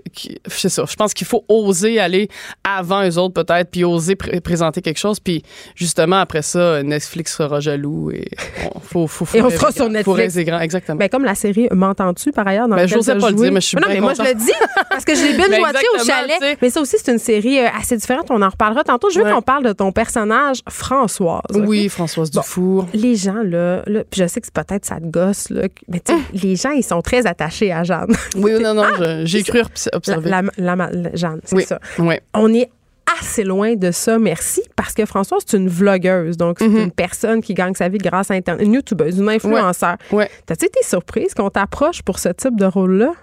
Un peu, mais euh, contente surtout. En fait, Ouais. je le voyais pas tant. Euh, je te dirais que le côté influenceur et, et, et vlogueur est arrivé loin dans ma réflexion. Je fais, ah oui, c'est vrai, c'est une influenceuse. moi, à la base. Accessoirement, on prise dans une épidémie. Oui, accessoirement, moi, euh, ce que je voyais, c'était surtout une mère de famille qui allait euh, être contrainte, qui allait vivre une situation vraiment dramatique avec son enfant et tout ça. Fait que moi, c'était surtout ça que je voyais, puis c'était surtout ça que, qui me touchait là-dedans. Après ça, le fait qu'elle soit influenceur, ben c'est sûr que moi, ça m'a porté à réfléchir sur l'impact de ces gens-là dans nos vies. J'aime ça ta petite voix. Tu non, petite voix. OK. Est-ce Mais- que tu avais des préjugés? Eh oui, ben oui, non, non, comme tout le monde, je pense, euh, comme bien du monde, en fait. euh, oui, oui, j'avais des préjugés, sauf que maintenant, il y a un côté de moi, bon, j'ai encore euh, quelques préjugés, mais je pense que quand quelqu'un a quelque chose à dire, euh, puis qui prend la tribune, puis qui se sert très bien d'une tribune, il y a moyen de, de rendre ça très utile et d'aller chercher pas mal de monde. ouais. Mais tu t'es-tu préparé à ce rôle-là en, en regardant justement plein de vidéos de YouTubeurs? Hey, on nous en garoche tellement plein que j'ai pas eu besoin de faire ça, je te dirais. Je, je me suis posé la question en venant ici, puis non, vraiment pas. Euh, non, je, je me suis pas tapé. J'ai regardé euh, ce qui passait euh, Sur dans ton mon fil d'actualité. Puis tu sais, moi, ce que je voulais, c'était surtout qu'on s'attache à cette personne-là, à cette femme-là, cette mère de famille-là. Puis j'ai essayé de la rendre la plus authentique possible. Puis je me suis imaginé comment elle, dans sa chambre, faisait ça. Tu sais, j'ai pris chaque scène, j'ai fait, OK, elle est là, puis elle décide qu'elle se filme. C'est qui cette femme-là? Qu'est-ce qu'elle décide? J'ai pas voulu imiter personne euh, d'influenceur qu'on peut connaître en ce moment. Bon, parlons des préjugés. On a beaucoup reproché à la télé québécoise d'être assez blanche, d'être très peu inclusive. Et je dois dire, je dois saluer un effort qui a été fait par les auteurs, la distribution aussi. Annie Pierrard, Bernard Dansereau, tantôt, on les a nommés. Il y a des personnages autochtones qui sont joués par des acteurs autochtones. Ouais. Ça, c'est quand même, euh, c'est quand même quelque chose, quand même assez intéressant parce qu'il y en a beaucoup. Euh, oui, oui, oui, effectivement. Mais c'est nécessaire, puis euh, c'était important à ce moment-là dans l'histoire. Puis je pense que de plus en plus, je pense qu'il faut il- faut en, en voir partout dans notre télé. Il faut que ces gens-là se reconnaissent. Il faut que ces gens-là puissent se voir aussi. Fait que, euh, ouais, je pense que c'était essentiel pour les auteurs de, de, de... puis oui, ils, Mais sont sans- là, ils sont nombreux, puis ils sont, ils sont bons, puis ils sont vraiment talentueux, puis ils sont, tu sais, puis ils étaient sur le set. Moi, j'ai, j'ai tourné surtout avec euh, euh, le personnage de Nancy, puis qui, qui, qui était, euh, elle posait plein de questions, elle voulait juste s'améliorer, tout ça. Tu sais, Ils ont aucune expérience télé pour la plupart, fait que euh, vraiment pour nous, c'était aussi enrichissant. Non, puis il y a un travail sur la langue euh, qui Ah oui, complètement. Oui, complètement. Puis c'est eux-mêmes, euh, Nancy, justement, là, son nom m'échappe, mais c'est elle qui a traduit tout avec sa maman, puis qui, qui, a, qui a tout monté. Parce que euh, c'est très rare qu'on entend cette langue-là à la télé. Moi, j'avais jamais entendu. Non, puis moi aussi, j'ai adoré ça. La première fois que je l'ai entendu, je suis ah mon Dieu, oui, ben oui, ben oui, c'est ça. On veut ça dans nos télés, c'est important, c'est essentiel. Euh, Il y a aussi un couple gay. Bon, ça, c'est peut-être moins exotique, là, mais je me dis. euh, non, mais c'est parce que. Est-ce que tu as l'impression, puis c'est ma. Je sais pas si je pense vraiment ça, mais je pose quand même la question parce que je, je le vois circuler, ce commentaire-là, un peu partout. Est-ce que tu as l'impression qu'on essaye de répondre à, à une demande tu sais, qui n'existe pas vraiment, qu'on essaie de contenter les gens, puis c'est une discussion qu'on a un peu entre nous, les artistes, espèce de discussion de la représentativité, puis qu'en en fait, les gens, ils veulent, ils veulent pas vraiment ça. Ça les Ouais. intéresse pas. En fait, je pense que euh, les gens, peut-être qui ça les intéresse pas, je suis entièrement d'accord avec toi. Mais je pense, non, non, pour vrai, pour vrai, là, je veux dire, on les connaît, on les croise et, et c'est ce qu'ils nous disent. Mais euh, je pense sincèrement, par contre, qu'il faut continuer de mettre ça dans nos télés puis que ça devienne normal. En Mm. ce moment, dans l'épidémie, ce qu'on voit, tu vois, on est abasourdi de voir autant d'autochtones. Mais à un moment donné, ça va devenir une norme. Je pense. Mais on voit va- quand même aussi des problèmes qui sont liés aux Oui, populations sont- autochtones. Fait que là, je me disais, bon, on Oui, est oui. en train d'avoir des préjugés il, ici. il y en aura sûrement. Je sais que ça, ça va ressortir. Je me- posais la question. ils tombent malades, la maladie part un peu autour d'eux et tout ça. C'est sûr que ça va ressortir, mais, mais, tu je vois pense aussi que le, le pas. racisme des personnages, ce qui est assez Oui, intéressant exactement. aussi. Mais oui, puis ça aussi, je pense que c'est c'est important qu'on le montre pour qu'on puisse voir qu'il y a un problème de un, mais aussi, euh, je reviens au côté du couple sexuel, euh, homosexuel. Ouais. Il y a un c'est une norme. On n'en parle pas. On- ces gens-là là. sont là. C'est mes meilleurs amis. Ils font appel à moi pour être mère porteuse. That's it, c'est tout. Est-ce que euh, Il y a déjà des gens qui sont. qui oui, sont- mais tu fais. ça la a pas de norme. sens, là. Non, c'est ça. Mais nous, on ne le souligne pas, puis on le met dans la télé, puis les gens vont le voir, puis ça va rentrer dans leur salon, puis on n'en fait pas comme un cas. C'est quelque chose de normal, puis je pense que c'est ça qu'il faut viser le plus possible. Bon. C'est très addictif. Pour vrai, là, moi, j'ai écouté les deux premiers, comme je disais, puis j'ai envie euh, déjà de savoir la suite, mais je peux pas me demander. Euh, te poser je peux pas m'empêcher de te poser la question. Souvent es -tu, toi t'es-tu hypochondriaque? Zéro. Non. Pour vrai? Zéro. Zéro mais après avoir écouté la série j'avoue que j'avais envie aussi comme tout le monde là, de me laver les mains puis je trouvais que tu sais j'ai quand même réfléchi à hmm, qu'est-ce que je pourrais faire de plus dans ma vie pour améliorer euh, le, le genre qu'il y ait moins de germes autour de moi. En même temps, je vais pas te faire peur, mais il paraît que tout désinfecter dans une maison, c'est encore pire parce qu'on devient euh, insensible. Enfin, on devient désensibilisé puis on peut pogner plus d'affaires. Euh, bon, je m'en voudrais de pas parler de la distribution quand même. Eve Landry, mm-hmm. évidemment. Euh, tu joues Françoise, il y a Julie Le Breton, Mélissa Desormeaux-Poulain, tout du monde que vous aimez. Guillaume Cyr, Félix-Antoine Tremblay, euh, name it, là, Gabriel Sabourin, c'est fou. Puis euh, non, puis c'est drôle parce que, tu sais, Julie, Mélissa, j'ai aucune scène avec elle. C'est drôle. C'est pas croisé du tournage. Les deux ont assez adorable travailler avec toi, mais on s'est pas vu. Puis sans révéler de punch, Mélissa Desormeaux-Poulain, dans un casting autre. ça, va faire du, ça va faire du bien. Euh, euh, mais non, mais pour vrai, on, on, en parlait tantôt. On est comme, on, l'aime pas tout de suite, mais On va aimer ça Vous allez voir, vous allez voir. Écoutez demain soir. Il faut écouter demain soir à TVA à 21h. Merci, Eve Landry. Ben, merci à toi. Les effrontés. Avec Geneviève Peterson. Les vrais enjeux, les vraies questions. Vous écoutez.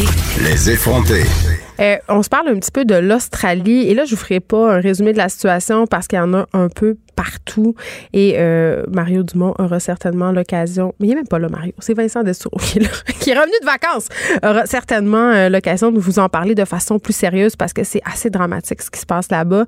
mais quand même, j'avais envie d'attirer votre attention sur une initiative quand même assez euh, pas piquée des verres, euh, scandaleuse parce qu'on sait que un peu partout à travers le monde, la situation attire la compassion. Il y a des gens qui désirent aider les Australiens, donner de l'argent, poser des gestes. Eh bien, il y a un mannequin qui combat les feux de brousse avec des photos d'elle nues censurées par Instagram. OK? là, je vous niaise pas. Il y a une influenceuse américaine, Kaylin Ward est son nom, qui a trouvé une façon originale et ingénieuse d'amasser, tenez-vous bien, plus d'un demi-million de dollars, OK, pour euh, combattre les feux qui ravagent présentement l'Australie. Et comment elle s'y est prise, notre généreuse et plantureuse Kaylen, eh bien, il fallait lui envoyer un reçu qui prouvait que vous aviez donné 10 dollars à une œuvre caritative qui vient en aide à l'Australie, hein? Et en échange, la belle vous envoyait une photo d'elle flambant nue. Et là, excusez-moi pour le mauvais jeu de mots. En fait, il n'est pas de moi le jeu de mots, il est du sac de chips, donc je m'en dédouane un peu. Euh, donc, cette fille a envoyé des nudes pics à des milliers de personnes pour ramasser des fonds. Euh, bon, c'est une femme de 20 ans. Ça a commencé le 3 janvier. Déjà 500 000 mais bon, hein? Instagram a tout décidé d'arrêter ça supposément que ça contrevenait aux politiques de la plateforme. Mais c'est pas grave, c'est à longueur de journée. Il y a plein de photos pit story d'Instababe en postérieur. Non, non, non. Ce qu'il faut pas voir sur Instagram, c'est des totons. Ça, c'est vraiment interdit. On peut voir des derrière, on peut tout voir, mais des seins, c'est vraiment mal. Et vraiment, là, y a ça me fait rire quand je vois tous les people qui essaient d'aider euh, en Australie. C'est pas que ça me, fait, ça me fasse rire qu'ils veuillent les aider, je peux le comprendre parfaitement. Euh, mais tu sais, il y a Pink qui a promis 500 000 Nicole Kidman qui a promis le même montant pour aider les services d'incendie. Donc, vraiment, toute un, une montée de boucliers, si on veut, en faveur euh, de l'extinction de ces feux-là. des gens qui s'arrachent la chemise en parlant de réchauffement climatique. Il y a même les Yummy Mummies, donc dont je vous ai parlé très, très souvent. Euh, ces mères australiennes complètement riches et déconnectées qui font de la maternité un sac Louis Vuitton, qui se servent de leur following pour ramasser des denrées alimentaires pour venir en aide, pour venir en aide aux sinistrés. Donc, euh, ça s'organise, l'aide. Les influencers de ce monde se mobilisent. Hein, rien ne va plus. Les feux seront éteints grâce à eux. Mais c'est drôle, ça me fait rire euh, l'hypocrisie des artistes. Il y en a été question par ailleurs au Golden Globes. C'était d'ailleurs l'un des sujets du monologue d'ouverture de Ricky Gervais. On en parlera avec Elie Jeté tantôt. Mais il y a Joaquin Phoenix quand même euh, qui a fait un discours, je pense que c'est l'un des discours les plus censurés de toute l'histoire euh, des Golden Globes qui parlait justement de l'hypocrisie des vedettes par rapport à la question environnementale. Il se disait, hey, tu sais, au lieu de parler puis de faire des beaux discours puis de donner du cash puis donner des 500 000 puis se montrer le popotin, seriez-vous prêt à changer votre mode de vie? Tu sais, arrêter de voyager en Puis on se rappelle, là, en Californie, là où les vedettes habitent, ils n'ont pas d'eau pour éteindre les feux, mais leur piscine infinie est pleine. Je dis ça, je dis rien. Mais en tout cas, je, trouvais ça quand même... Euh, on chie pas la honte, comme disent euh, nos cousins français. Émilie Ouellette est avec nous, c'est son grand retour. Bonne année! Bonne année! On dirait que quand t'es là, je crie. ben, il faut. non, mais c'est cool parce qu'on a décidé, euh, je disais en début d'émission que, bon, on, avait des nouveaux chroniqueurs euh, à présenter. On les connaîtra euh, dans, au cours des deux prochaines semaines. Mais toi, on a décidé de te donner une nouvelle chronique. En fait, c'est ton idée. Tu voulais faire une chronique. C'est une chronique qui va s'ajouter à celle que tu as déjà sur la famille, qui va revenir comme d'habitude. Inquiétez-vous pas, on l'aime. Mais vu que tu es une bonne personne, puis vu que l'actualité est vraiment déprimante, qu'on a l'impression qu'on va tous mourir dans un feu de forêt en Australie, euh, ta nouvelle chronique se propose un moment où on va se questionner sur la façon dont on pourrait changer le monde un geste à la fois. Exactement. C'est écoute, c'est et puis là c'est drôle parce que là ça suit un peu ce que tu viens de dire sur les vedettes qui euh, ben, on a-tu la suite dans les idées? C'est la suite dans les idées mais pour vrai euh, non, je suis assez d'accord avec toi, c'est c'est le fun de vouloir euh, take a kayak là comme on, on, dit. Cette phrase de Céline célèbre quand il y avait eu les inondations dans le sud des États-Unis. Absolument, tu sais C'est un cri du cœur. Ben, puis tant mieux si tu peux le faire. Évidemment, si j'avais des millions, si j'avais un kayak. Ben, si j'avais un kayak, je kayakerais en Calvins. Mais, euh, mais c'est vrai qu'à la base, c'est de se demander qu'est-ce que qu'est-ce qu'on peut faire euh, au départ. Puis oui, cette chronique-là, écoute, là, ça, je ne me prends pas au sérieux. Jamais je ne me prends au sérieux dans la vie. on mm. s'entend, ça ne se veut pas. Euh, ce n'est pas une chronique qui se veut moralisatrice ou je vais vous dire quoi faire et moi j'ai la vérité. C'est plutôt une chronique. En fait, ça s'appelle Ici on change le monde. Okay? idéalement, il y aurait un, truc, un truc de pastoral. je le sais bien dans le sous-sol d'église faire la petite pastorale avec moi. Et ici, on changeait le monde, puis il y aurait un petit jingle qui fait genre, ici, on changeait le monde avec Bon, OK, bon, ce genre, euh, mais en mieux, là. Euh, écoute, ici, on changeait le monde, c'est une chronique qui va révolutionner l'humanité rien de moins. Martin Luther King a fait des grands discours. Mère Teresa s'est occupée des moines entiers. Moi, j'aurai cette chronique. Ben oui, mais écoute. Hein? On, on, on, fait dans, dans la mesure euh, qu'on peut. oh, j'aime ça. Mon fils aurait dit Oh, t'as clashé. Enfin, tu m'as clashé. tes enfants disent-tu ça? Euh, euh, là, ma fille, elle parle plus. elle a son adolescence l'a frappée de plein fouet. Elle est devenue muette avec une tuque. Oui, mais ta deuxième, ah? Quel âge? À 10 ans-là, elle, parle beaucoup trop. Oui, c'est ça. Bon, mais elle, elle va peut-être savoir ce que c'est clasher. En tout cas, elle va dire casser, elle, comme dans Ah, elle dit encore. Ouais, elle faut tu l'éduques, faut que tu l'éduques. Ah, je sais pas, je, je sais à d'autres, moi, l'éducation de mes enfants. T'as raison. Mais en tout cas, moi, fait que si jamais tu lui feras entendre cette chronique-ci, puis tu lui diras qu'il faut qu'elle dise clasher. Bon. Fait qu'on se le cachera pas, ça va pas super bien sur la planète en ce moment. Ah! C'est bien de le dire un peu, t'as volé mon punch. Euh, mais si l'humanité était en train de jouer une partie de hockey en ce moment contre le cynisme, mettons, hein, aussi, euh, ça serait 10-0 pour le cynisme. On, est, on part de loin. On est en troisième période, il reste 5 minutes à jouer. Mais oui, 2020 commence vraiment de façon poche. Non, non, vraiment. Mais il met, mais faut pas se décourager parce que tu te rappelles, as-tu déjà vu le film Les Mighty Ducks? Le, film de hockey ben avec Michael G. Fox? Non, non, avec. pas lui? Non. Non. Mais voyons, avec. Oh, on invoque le recherchiste. Google it. Le dieu, les dieux de Google. Mais non, mais avec le gars, là, il, mais le, le personnage. C'est pour ça que je pense que c'est Michael G. Fox parce qu'il est petit. Mais non, mais, non euh, il s'appelle Gordon Bombay dans, euh, dans la patente. Anyway, hein, euh, c'est le temps de faire la formation. Ben oui, il y en a trois. C'est le temps de faire la formation en V. Oui, c'est ça. OK? Puis là, on remonte, puis là, on va, on va gagner contre. L'humanité va gagner contre le cynisme, Geneviève, OK? Comme dans les Mighty Ducks. Ben oui, comme dans les Mighty Ducks, on y va coin, coin, coin, coin, coin, c'est là qu'on y va. OK? C'est vraiment bonne, j'aimerais que tu le refasses. Coin, coin, coin, coin, coin. Merci. Bon. Alors, donc, dans la chronique, si on changeait le monde, parce que j'explique un peu parce que c'est la première fois que je la donne. Je pas ça chaque semaine. C'est Emilio Estevez, c'est pas Michael oh G. Fox pour tout. Hey, ils se ressemblent tellement pas! c'est tellement. On a honte de nous, pour vrai. Emilio Estevez, c'est pas le frère à Charlie Sheen. Oui, c'est son ah, demi-frère. Voyons donc qu'on n'avait pas, qu'on savait pas ça. Voyons, on le savait que c'était Emilio Estevez. Moi, j'invoque les hormones d'après grossesse, là, quand Moi, on- les hor- moi, j'invoque les hormones du temps des fêtes. J'invoque tout ça. Bon. Alors, dans- j'explique juste un peu c'est quoi la chronique, je ferai pas ça chaque semaine. Voir que mon chum me texte la réponse. Bon, merci, il écoutait. Il écoutait au Hey, moins. j'ai un recherchiste. Comment ça se fait que le mien qui est en train de m'écouter n'a pas texté? En tout cas, bref. Ben, parce qu'il s'intéresse pas vraiment à toi. Mais il doit rire. Lui, il rit tout simplement. Puis il fait, ah, c'est pas ça. Bon, OK. Euh, donc, dans la chronique Ici, on changeait le monde, c'est moi qui vais venir à toutes les semaines pour parler d'un petit geste qu'on peut intégrer dans nos vies pour justement, comme tu l'as dit, ajouter un peu de bienveillance dans la société. Une petite dose de positif à la fois. Comme se laver les mains. Comme ça, comme ça, laver les mains. Avec du savon, l'huile d'olive. Absolument. Mais quand on les, on les additionne, ces petites affaires-là, ça fait une vague, tu comprends? Bon.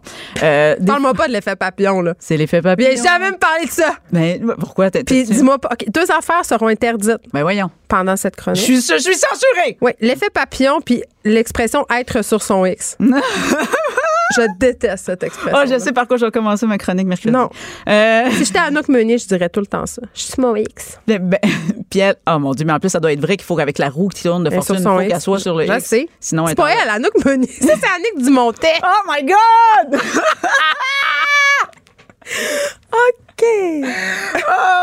oh, excusez, On voit, que ton star, on voit que ton star Oh, system est Dieu. vraiment euh, Hey, moi, uploading. oh, en tout cas, moi puis Emilio Estevez, on va écrire des films, on reviendra. Exactement. Euh, fait que des fois, je vais venir donner des trucs. Des fois, ça va être des anecdotes. OK, c'est pas commencé encore. Laisse-moi finir, OK? Je te dis, c'est quoi la chronique? Des fois, ça va être des trucs, des fois, ça va être des anecdotes sur mes propres tentatives. Parce que des fois, j'essaie des choses, puis c'est intéressant de voir comment je me plante. Des fois, ça va être des réflexions, mais ça va être toujours dans le but d'améliorer la société, hein, de rajouter du beau, du bon, du positif, d'être sur son X. Ah non, Euh, elle vient déjà. C'est c'est comme moi quand je sac 25 cents dans la jarre des, des malheurs. tu le mettras, ça va me faire plaisir. Je vais devenir la gourou d'une secte. Ah, Parfait. OK, bon, OK. Fait que là, pour- mais on commence aujourd'hui. On commence, c'est commencé. Go. Moi, je me suis demandé pour être, euh, justement, pour ajouter du positif dans la vie, il faut que tu commences d'abord avec toi. Puis pour ça, ça serait le fun d'avoir une société qui a plein de gens heureux dans la vie. Es-tu heureuse, Geneviève? Eh, tes yeux disent tout. me regarde avec des yeux de il c'est vraiment un- une vraie Il question. y a une pub à la télé, là, la télé du studio. Ben oui, qui, qui, qui, parle l'air de. d'être du bonheur familial. C'est du. Écoute, c'est le bonheur. Écoute, Mais là- c'est quoi être heureux? Moi, j'ai ça, être heureuse.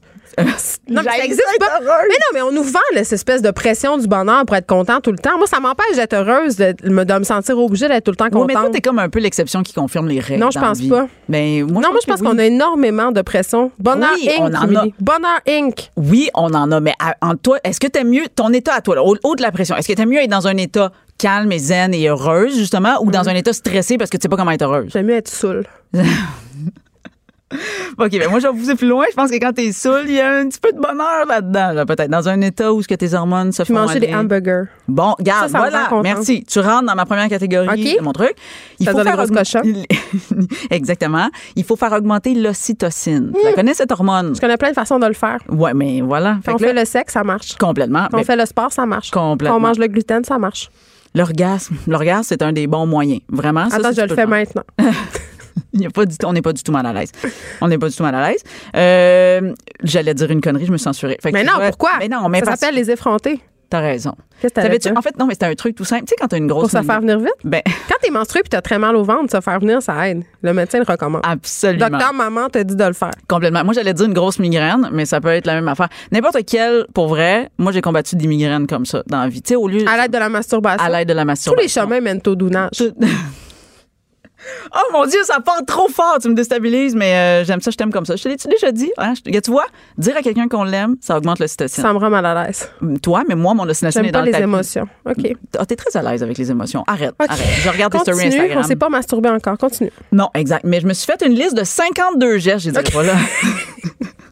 D'accord. De- de- parce que un geste par semaine, OK? C'est le défi que je donne. ça. Un geste qui va faire augmenter ton ocytocine par semaine, puis ça t'exclut l'orgasme. Parce que l'orgasme- magasiner, c'en est un. hein. Tu sais que ça, on sécrète le c'est pour ça qu'on est accro à dépenser. Ouais, mais là, ça va un peu contrecarrer. Mais magazine, mais achète pas, mettons, pour rester, respecter l'environnement. Mais magazine. OK. Mais bon, mais. Mais aussi mon le de- portefeuille. Aussi, voilà, la même affaire. Je mets pas l'orgasme là-dedans parce que pour moi, l'orgasme, c'est l'hygiène de vie. Fait que ça, ça se fait euh, régulièrement. C'est comme se brosser les dents, ça. passer à la soie dentaire. Je fais ça tous les jours, deux fois, c'est mieux. Euh, après, ah non, on va donner des bons conseils. Mais un petit geste, puis là, je me suis fait des catégories de gestes euh, que tu peux faire dans puis c'est ça que, euh, que je te donne. Euh, bouffe, tu l'as dit tantôt. Regarde, catégorie bouffe. Manger tout le gluten. Mais il y a des choses. Oui, mais sois un peu plus précis. Il y a Un des- hamburger, des Voilà. pâtes, du pain, des pâtisseries. C'est ça. Fait que là, t'aimes ça, manger ça. Ben non, mais oui. Ben oui, mais c'est ça. Moi, moi, tu vois, popcorn, chocolat, ça fait aussi de- des sushis. Sais, Ah, j'adore. voyons, t'es bien plate. Comment ça, je suis Des plate? sushis. On est Mais- ça en 2013. On est, on est dans, c'est très J'aime ça, bon des sushis. jujubes. Ben oui, des jujubes. Ben, le deux jujubes, t'es en 1992. Moi, je suis restée bloquée en 1982, l'année de ma naissance. L'année où- de tous les jujubes possibles. Mais tu sais, quand, ben, on s'en a déjà parlé. Rentrer dans une bonbonnière, moi, je ressors avec une hypothèque, je- tu sais, comme ça. dans le déficit. Je me sens oui, pas mal. Ben, moi, il faut que j'ai un budget. Parce que sinon, Ah. ça. Mais voilà. Mais sinon, fait que tu vois, catégorie. Fait que fais-toi des catégories de choses que t'aimes vraiment manger, mais tu t'es- mis un peu partout dans ton année comme ça, puis cette semaine-là, tu vas le faire. Des cœurs de palmier. Ben voyons, des cœurs de palmier. Excellent. Ben si t'aimes ça, vas-y. Va, va- c'est dans la petite boîte, là. C'est dans le. Tu sais, tu. Ah. Ben écoute, je te juge pas, mais j'ai les que je yeux porte foncés. la vie en ce moment. Peut-être. Un. Tu nous annonces ça? C'est un point? Ah. Ah, oh! Écoute, on sait pas. T'en as-tu vraiment de besoin? c'est mon gag qu'il fallait que je fasse. Et là là. Eh, bon, OK. En même temps, on sait pas vraiment si c'est lui le père. On, c'est- on- toi, tu sauras. Ben, je suis encore pas. drôle. Je bois beaucoup. Il y a trop de. C'est comme un cours d'un plein d'affaires en ce moment. Je pense être juste ballonnée, OK? Parfait. Puis tu sais quoi faire pour te soulager? Oui. Bon. Ah! OK. Bon. Continue. Ça, c'est un autre petit geste qu'on peut faire C'est ça, geste. L'affection. Ça aussi, c'est une belle catégorie. Regarde, euh, qui est pas nécessairement dans la sexualité. Non, non, mais. ah, Mais c'est pas toi qui as déjà essayé de coller des inconnus pour voir, puis de sourire, puis de- pour voir ce que ça allait faire, puis ça n'a pas été super probant? non, C'est qui de base? C'est Marilyn Jonca? ça doit être Anouk Meu- Meunier. Non, c'est Annick Dumontet avec toutes les participants de la, de fortune. On les mélange. c'est ça. Euh, mais oui, non, mais donner. Non, mais on y va avec le Tu m'as pas donné au suivant, là. Non, non, j'allais Non, Chantal dans l'affection, Ah. embrasser des gens, coller. Mais là, que tu connais, là, Colline, on fera pas un cours sur la le consentement, mais se coller des fois. Puis si t'es seul, parce que je pense aux gens qui sont tout seuls, aie un toutou, pour vrai. Pour vrai, tu Hein? peux. Oui, oui. Écoute, un, Pas un toutou, euh, Un toutou. un, un- un toutou en forme d'animal, là? Ben oui, un ourson, euh, n'importe quoi que Mais tu c'est un peu bizarre. Ben oui, mais c'est pas grave, ça va. Si t'es tout seul, là, t'es tout seul dans la vie, là, puis que tu dis, ben oui, moi, de l'affection, j'en ai pas tant que ça, puis que t'as pas d'animal, parce qu'un animal, ça pourrait aussi faire la job, le flatter Ouais, un chien, un chat, tout ça. Mais tu peux aussi avoir un toutou. puis Il y a aussi les travailleurs et les travailleuses du sexe. Aussi. Il y en a qui sont spécialisés dans les câlins. Sans joke, j'ai déjà vu un reportage là-dessus. Oh oui, non, non, euh, même pas. Non, non, je sais. euh, moi, je, je le sais. Il y a trop de sujets à discuter, mais, En tout cas. euh, mais tu pourrais aussi, si tu veux aller dans ce budget-là. Mais moi, j'avais le toutou en tête. Euh, Il y a tout ce qui est apaisement, OK? Euh, prendre un bain, Ah méditer. euh, il paraît que le contact avec l'eau chaude fait vraiment une Ça nous rappelle la matrice, l'utérus. Ah, penses-tu? Ben, c'est sûr que oui. Hmm. C'est sûr que. Ben là, je ne peux pas croire. Là, en ce moment, attention, psychanalyse à je- deux scènes follows. Françoise Dolto. Vas-y. Je mets ma Françoise tour des pauvres. Moi, je pense que quand on va dans notre bain, moi, quand je fais en meltdown, c'est deux, deux options s'offrent à moi. Une virée au Carrefour Laval ou un bain. Habituellement, je choisis le bain puis ça coûte beaucoup moins, Moins cher. cher. Euh, puis il y a quelque chose d'apaisant dans le bain. Quand tu es en meltdown, tu vas dans un bain, ça rappelle, je sais pas, ça doit rappeler quelque part l'utérus de notre mère, le liquide amniotique, je sais pas. J'ai l'impression que rien ne peut m'arriver. Je- peut-être de ratatiner. Pro- Probablement, mais je fais le lien avec le cocon que tu disais. ça. Donc, la quand- matrice. Puis là, quand tu sors du cocon, tu deviens papillon. Ah là, non, il y a un effet. Tu vois, je fais des beaux liens. Bon, On a déjà 55. Je sais, je vais te faire pogner là. Euh, Il y a aussi la catégorie sport, tu le dis tantôt. Hein? Euh, cours. En fais-tu du sport? Oui, j'en fais plein, mais c'est pas tout le monde qui aime ça faire du sport. Tu dis que t'en fais plein. Tu fais quoi? Je fais du vélo, je fais de la course, je m'entraîne au gym, je, je fais du sport 4-5 fois semaine. Ah, bon, ben voilà. Ben voilà ton ocytocine. Tu trouves pas que ça paraît? Non, mais. pas- attends. Non, non, on va changer de sujet. Mais euh, non, mais vélo, course, yoga. Yoga, je savais pas si je le mettais dans la catégorie apaisement ou sport. Pour moi, c'est pas clair, le yoga, c'est quoi? Moi, je mets ça dans la catégorie défi que j'aille. Ben, moi aussi, j'aime pas J'aime trop pas ça. le yoga. Mais, sais quoi? je veux aimer ça. J'aime pas ça. La- moi, la seule manière que j'ai pas détesté ça le plus possible, ça a été d'acheter un livre de yoga pour enfants. Ouais. Puis mes enfants, ils ont ça. Puis là, c'est fait que là, je le fais avec mes enfants, genre, mais c'est mais c'est la À- seule moyen. que Hey, à j'aille mon gym, pas il y a des nouveaux. Ils ont enlevé le, le spinning. Je suis vraiment désespérée. Maintenant, Ah, le spinning, c'est le truc du. Tu vas super Ouais, vite moi, je fais, moi, je fais ça. Moi, j'ai un vélo dans mon garage. Je fais du spinning euh, comme euh, si j'étais dans un Pendant milice 30 secondes, genre. Tu- pe- pendant une heure. Et puis, bon, tout ça pour dire que maintenant, il y a un cours de yoga chaud. Hum. Et genre, là, je suis là, ah, je vais y aller, je vais aimer ça. Mais je vois tout le monde sortir de là en chest. Non, T'aimes pas les chess. j'adore les chests, mais j'ai pas envie d'aller me mettre en chest dans les cours de gauche. Mais non. je te comprends en même temps. Je dis trop long, c'est trop long. Puis je te disais tantôt, quand j'ai une pression d'être heureuse, on dirait que ça m'empêche d'être heureuse. C'est la même affaire. Quand j'ai une pression de me détendre, quand je vais au spa, je stresse parce que je relaxe pas assez. Je suis comme, je suis tombée pas détendue, je suis tombée pas assez détendue, je suis tombée, j'ai gaspillé du temps de détente. Ouais, j'ai gaspillé du temps et de l'argent pour être pas détendu. Je suis pas détendue, puis je suis stressée, puis j'ai un bourrelet de taille. C'est ça que je pense. Ben ça, ça qui se passe. ça, ça va se régler en thérapie. Ça se réglera pas en allant. Ouais, c'est ça que je pense. Après ça, il reste deux euh, petites catégories. Euh. Il y a les arts. Écouter. Oh, la thérapie par le coloriage. Exactement. C'est populaire. Ben, le petit mandala euh, peut aider la job. Mais tu sais, chanter fait aussi la, la, la, la- job. Chanter, danser, euh, jouer d'un instrument de musique, euh, aller. Je, là, je sais que ça demande un certain budget, mais quoi que des fois, on peut. Tu sais, il y a des musées, des fois, il y a des journées que tu peux aller, que c'est Ben, gratuit. les expositions permanentes des musées sont pour la plupart gratuites. T'as bien raison. Mais des fois, on sous-estime ça. Pour vrai, je, je sais que je suis une artiste là, puis que je passe, euh, mais on sous-estime le pouvoir de l'art, ce que ça fait sur notre humeur. Puis Non, c'est super aller se ressourcer dans un musée, c'est de l'ordre de la méditation. oui, mais tu sais, on pense jamais à ça comme quelque chose d'étant essentiel. Tu sais, c'est clair qu'on va dire, ben, on va nourrir, on va se nourrir. Hey, nos routes, Mais les médecins de ça, famille, exactement. Le dentiste, bon, tout ça. mais pour vrai, ça fait une bonne job de- des fois de. Puis des fois, des personnes très frustrées ou très cyniques devraient juste aller voir une exposition, puis ça pourrait faire la job. Et le dernier truc, mais non le moindre, c'est dans la catégorie folie. Fait que là, il faut faire des. Tu sais, il y a ça aussi qui augmente la ça, cytocine. j'aime ça. Ouais, ouais. C'est quoi? Non, mais là, tu vas être déçu, je le sais, tu vas être déçu. T'as trop d'attentes euh, fortes. Euh, mais moi, j'ai souvent des folies spontanées. Entre, moi, genre sauter sur un lit, moi, j'aime. C'est le genre de Mais c'est interdit, ça? Ben non, ça l'est pas. Mais non, tu sautes sur. Mais je saute pas sur le mien, parce que je veux pas péter mon matelas. Ah, c'est ça. sur des Oui, c'est ça. C'est ça. Ben oui, ben oui, ben oui. Ben pas oui. sur le divan? Non plus. Parce Non, que j'ai fait un. j'ai- euh, interpellé la population Ah pendant oui? le temps des fêtes parce que les grands enjeux continuent de m'intéresser hein, pendant que je suis en vacances. Et euh, je posais la question suivante pourquoi les enfants euh, Ah oui. sautent et marchent systématiquement sur, le divan. J'ai un, j'ai les mêmes prototypes à la maison. Pourquoi? Je sais pas. Puis t'as beau leur acheter des trampolines, hein, ils vont quand même euh, sauter sur le divan. Mais parce que ils doivent savoir, ils, leur- ils doivent avoir un, un rush de, de cytocine. Je pense que ça doit être ça. Parce que c'est interdit? Parce que c'est interdit ou parce que c'est le fun? Les deux. Les deux. Les deux. Arrête, là. Toi, t'es une fille qui carbure à l'interdit aussi, là. C'est pas vrai. Ben oui, tous les règlements. Regarde, tu vois, t'es déjà. On, toi, puis on est enfant unique, la même affaire. On se faisait pas dire non. Ça, c'est vrai. Ben oui. C'est vrai. On doit- c'est Mais toi, ta, ta nouvelle chronique, ça aurait dû être de la psychanalyse? Et voilà, mais ça va être un peu. Fait que bref, euh, si je résume, là, 52 trucs. Fait, faut que tu- puis 52 trucs divisés en six catégories. Bouffe, affection, apaisement, sport, art, folie. Trouve-toi des petites affaires là-dedans. Il y en faut à peu près 8 dans chaque catégorie. Tu t'es tu t'es, hey, pour vrai, aujourd'hui, il y a tellement d'applications qui peuvent te programmer que ça va te popper dans la face que cette semaine, il faut que tu manges un hamburger. Tu sais, Hey, J'ai tellement pas besoin d'une application pour manger un burger. Je là. le sais, mais je pour te rappeler tes petites... Fait que là, tu vas, te- tu vas prendre soin de ton ocytocine, des gens plus heureux dans la vie. Ça fait des gens qui rayonnent dans la société et abat le cynisme. On va y aller avec notre formation en coin hein, toute, toute l'année là, quand je vais arriver. Si on sécrète assez d'ocytocine, peut-être qu'on va éteindre les feux de forêt. J'aimerais beaucoup. Merci. Émilie Ça Ouellet. fait plaisir. On va te revoir euh, cette semaine. Yes. Pour une seconde fois. Merci beaucoup. De 13 à 15, les effrontés. Cube Radio. Jeté, bonne année. Bonne année à toi, Geneviève. Je parle aigu quand t'es là. C'est comme un petit chien, je suis contente. Est-ce que c'est positif ou négatif? C'est très positif. Ah, OK, parfait. Euh, là, euh, je voulais absolument qu'on fasse un retour euh, sur les Golden Globes d'hier Oui. parce que c'était partout sur Internet. Là, il faut que je, je vais dire tout de suite, là, j'ai pas écouté toute la cérémonie. J'ai écouté euh, quelques extraits euh, de, du speech d'ouverture euh, de l'animateur. Euh, mais quand même, euh, je sais pas, en tout cas, moi, je trouve ça plus intéressant que les Oscars. Moi, je trouve ça plus intéressant euh, parce qu'on a plus de discours puis plus de blabla. Moi, j'aime bien le blabla dans les galas, Mm. plus que euh, les performances à grand déploiement qui servent pas à grand-chose aux Mais C'est Oscars. un peu endormant, les Oscars. C'est endormant puis c'est un peu corpo en fait. C'est Ouais. le gala corpo euh, du euh, cinéma télé. Euh, ben pas télé là, mais là c'était le cimé- cinéma télé hier soir avec les Golden Globes. Puis il y a pas de performance. Tu sais, c'est vraiment ce qui ce qui retient l'attention, c'est ce que les gens disent au micro quand Ben oui. ils gagnent un prix ou quand ils viennent en présenter un.